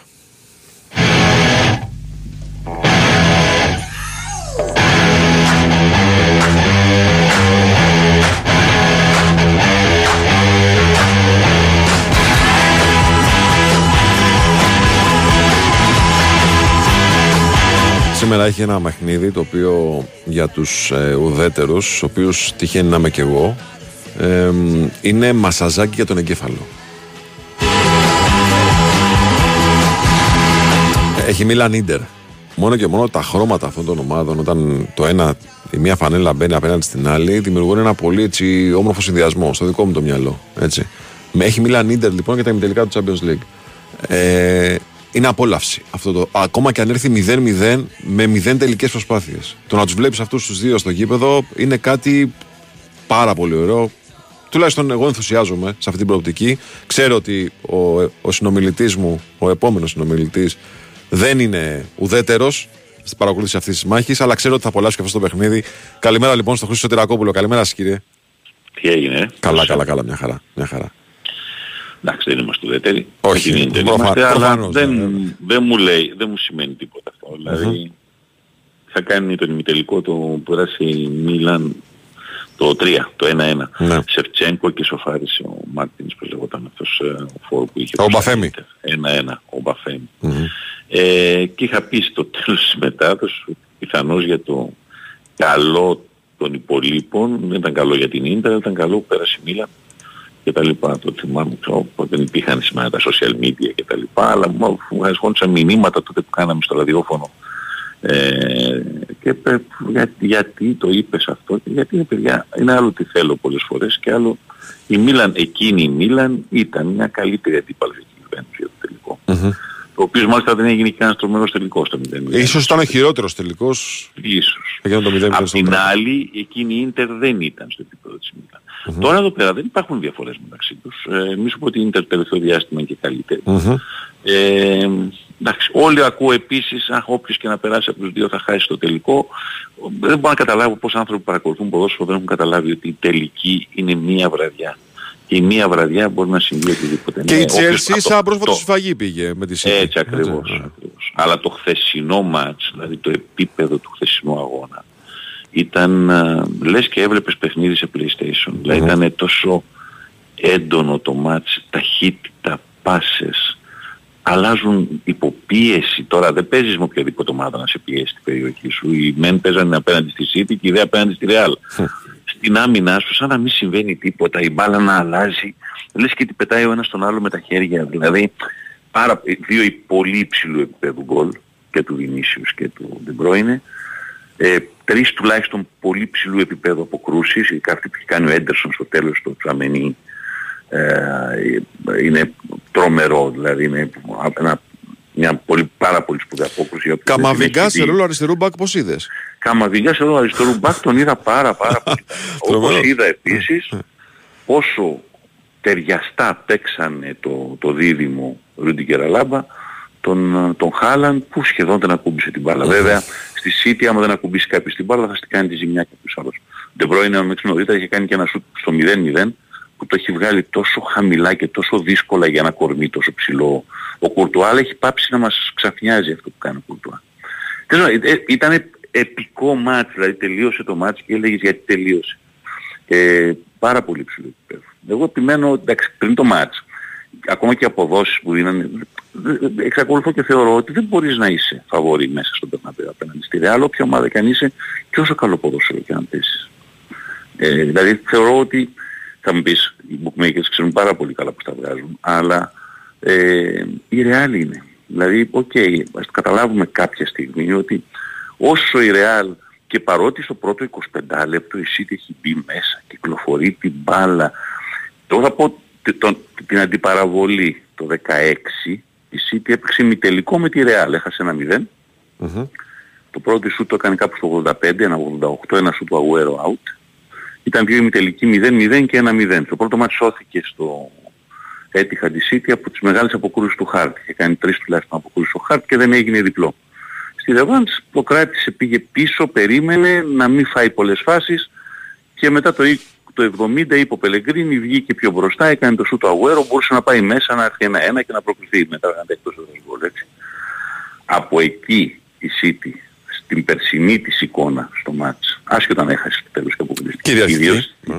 κυρίως τη φετινή, καταλαβαίνεις αυτά τα 7, τα 6, τα 7 χρόνια, το 16 City ένιωθε σαν να είναι σε ένα πάρτι που δεν έπρεπε να την καλέσουν, αλλά την είχαν καλέσει και ήταν mm. τελικός με τη Real ε, στο, ε, στον Περναμπέου. Τώρα ε, είναι ένα άλλο πράγμα εντελώς. Τώρα δηλαδή η City νιώθει όταν πηγαίνει σε οποιοδήποτε γήπεδο, με οποιοδήποτε αντίπαλο, ότι ανήκει σε αυτό το πράγμα. Και ας μην το έχει πάρει ακόμα. Θέμα, για μένα θέμα χρόνου κάποια στιγμή η City να το πάρει το κύπελο, αν μπορεί να το πάρει φέτος, μπορεί να το πάρει και φέτος, να το πάρει του χρόνου, θα το πάρει. Το θέμα είναι άλλο. Είναι ο τρόπος που παίζεις. Δηλαδή χθες όταν βγήκε και παίρνει την μπάλα με αυτή τη Real, τη Real που έχουμε δει τα δύο τελευταία χρόνια, με αυτό που έχει πάθει πέρσι εκεί μέσα. Και τα πρώτα 25 λεπτά κυκλοφορεί. Απ' την άλλη, μόλις η Real ξαναβρίσκει τον τρόπο να κυκλοφορήσει λίγο την μπάλα, να από κόντρα στη ροή του αγώνα προηγείται. Και αυτή είναι η Real. Ε, ε, θεωρώ θα δούμε ένα τρομερό δεύτερο παιχνίδι. Όχι ότι δεν είναι καλό το χθεσινό, σούπερ ήταν. Έτσι. Και στο άλλο συμφωνώ για αυτό που πες απόψε, δεν έχει καμία σημασία στα Milan Inter τι θα δεις. Ναι, ναι, ναι. Το Milan Inter είναι το Milan Inter. Ναι. Στο έχω πει εσένα ότι έχω δει το τελευταίο μάτι του Ματσόλα και είναι αρχηγός ο Ριβέρα από την άλλη. Ένα 0-0 που δεν είχε φάση. Ναι, και δεν θυμάμαι τίποτα από εκείνο το παιχνίδι, αλλά τη χειραψία της αρχής. Ναι. Έλεγες, ήμουν τότε 15, 16, πόσο ήμουν, 17, 17, μου λέω, έστω, ξέρεις, καταλαβαίνεις, στα 16 ναι, ναι, ναι. και στα 17 και στα 18 και στα 20 και στα 25, δεν μπορεί να καταλάβεις μερικές φορές την ιστορικότητα της στιγμής, αλλά εκεί ήθελες, δεν ήθελες, έλεγες, ρε παιδί μου, είναι Ματσόλα και Ριβέρα. Ίσως επειδή... Γιατί ο Ματσόλα δεν το έχει ανακοινώσει ακόμα θα σταματήσει, σταμάτησε και την επόμενη χρονιά σταμάτησε και ο Ριβέρας. Ναι, ναι, ναι. Εντάξει, ε, ξέρεις, Ίντερ Μίλαν είναι Ματσόλα Ριβέρα. Εκτό, ό,τι άλλο θέλεις να πεις επίσης και αν είναι, αλλά ό,τι και να είναι ιστορικά σαν πρόσωπα. Και υπάρχουν και όλοι οι υπόλοιποι superstar και της μιας ομάδας και της άλλης ναι. κατά κέρδους. Αλλά και το μάτι δεν είχε σου λέω τίποτα. Τίποτα. Μηδέν, μηδέν, μηδέν, μηδέν, ναι, Πρέπει να μην είχε shoot καν. Ναι, ναι, δεν θυμάμαι τίποτα από το υπόλοιπο παιχνίδι. Κοίταξε, αλλά, εγώ ε, αλλά το, το μάτς αυτό, Inter, το, το, πολύ ωραία. Το μάτς αυτό εγώ το θυμάμαι Βαμπάστεν ε, Ματέους. Το θυμάμαι ναι, Κλίνσμαν Γκούλιτ. Το θυμάμαι... Μπορεί να θυμάσαι Μπαρέζι από τη μία πλευρά και ε, υπάρχουν πάντα σπουδαίοι παίκτες και στις δύο ομάδες έτσι. Δεν το συζητάμε. Αλλά τίποτα να μην συμβαίνει τα χρώματα των δύο ομάδων ναι. ε, και επειδή συνήθως το Milan Inter δεν αλλάζουν τα χρώματα, δηλαδή παίζουν με τα χρώματά τους, είναι κατεξοχή. Δεν μου λες πώς είναι απόψε, είναι Milan, είναι Milan, είναι Milan, ναι, ναι. δεν έχει σημασία όμως, δεν είναι, το, το 3 είχε πολύ μεγάλη σημασία γιατί έγινε 0-0 το πρώτο, και μέτραγε το εκτός έδρας γκολ. Ναι. Αλλά μέτραγε το εκτός έδρας γκολ. Σε μια τέτοια περίπτωση όπως αυτή εδώ, είναι το απολύτως δίκαιο που δεν θα πρέπει να μετράει το έδρας γκολ. Ακριβώς. Δεν, δεν, δεν μπορούσαν να το κάνουν βέβαια σε μια Κατ' εξαίρεση. Ναι, Κατ' εξαίρεση.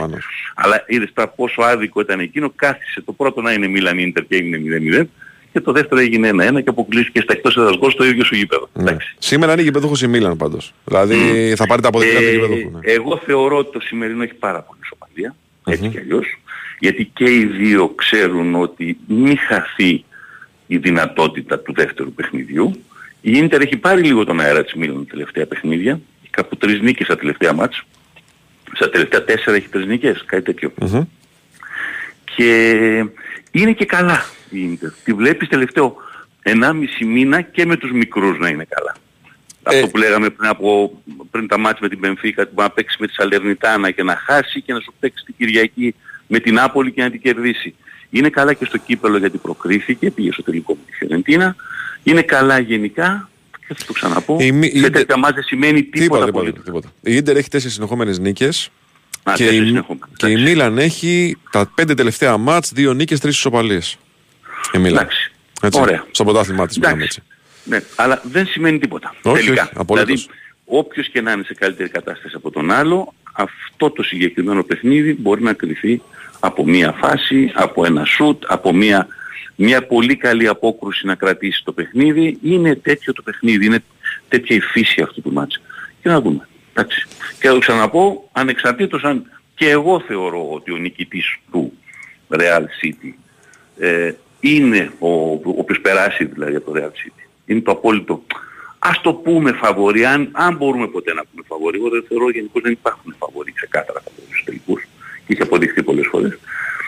Η άλλη πλευρά δεν είναι μια ομάδα που δεν την υπολογίζεις. Είτε η Μίλαν αν είναι πρώτος της τελικός από το 2007, η Μίλαν είναι και πάνω στο χορτάρι θα μετρήσει ότι είναι η Μίλαν. Και η Ίντερ ε, συνήθως ιστορικά η τελική την Ίντερ τι πάνε. Ναι, δεν είναι Juventus Έστω, που όταν ιστορικά. πηγαίνει ξέρουν που θα κερδίσει ο άλλος. Όχι, Έτσι. αυτό. Ε, Γιατί η Juventus για το μέγεθός της, ο αριθμός των ητών, αυτή την Benfica έχουν τόσους ευρωπαϊκούς τελικούς. Έτσι. έτσι. Λοιπόν, αυτά. Χριστό μου, σε ευχαριστούμε πολύ. Να είστε καλά, γεια. Λοιπόν, και άμα δεν γουστάρετε Μίλαν Ίντερ, μάλλον όχι. Αν θέλετε να πάρετε και ένα ορακτικά εκεί, υπάρχει με τελικά του Confederation Cup, ε, Cup στην ε, ζώνη της Αφρικής. Έχει στις 4 Young Africans Marumo Gallants. Λοιπόν, και έχει και στις 7 ASEC Mimosas USM Alger. Πότε, παιδιά, πότε καταλαβαίνετε ότι έχει μπόλικο ποδοσφαίρο σήμερα. Θα κλείσουμε με Διονύση Φαρμάκη, να πάρουμε έτσι δύο νοτούλες να τις ε, κουβαλήσουμε στο υπόλοιπο της ημέρας. Ακολουθεί δελτίο ειδήσεων και μετά Αντώνης Πανούτσος, Αντώνης Καρπετόπουλος. Καλή συνέχεια στην ακρόαση.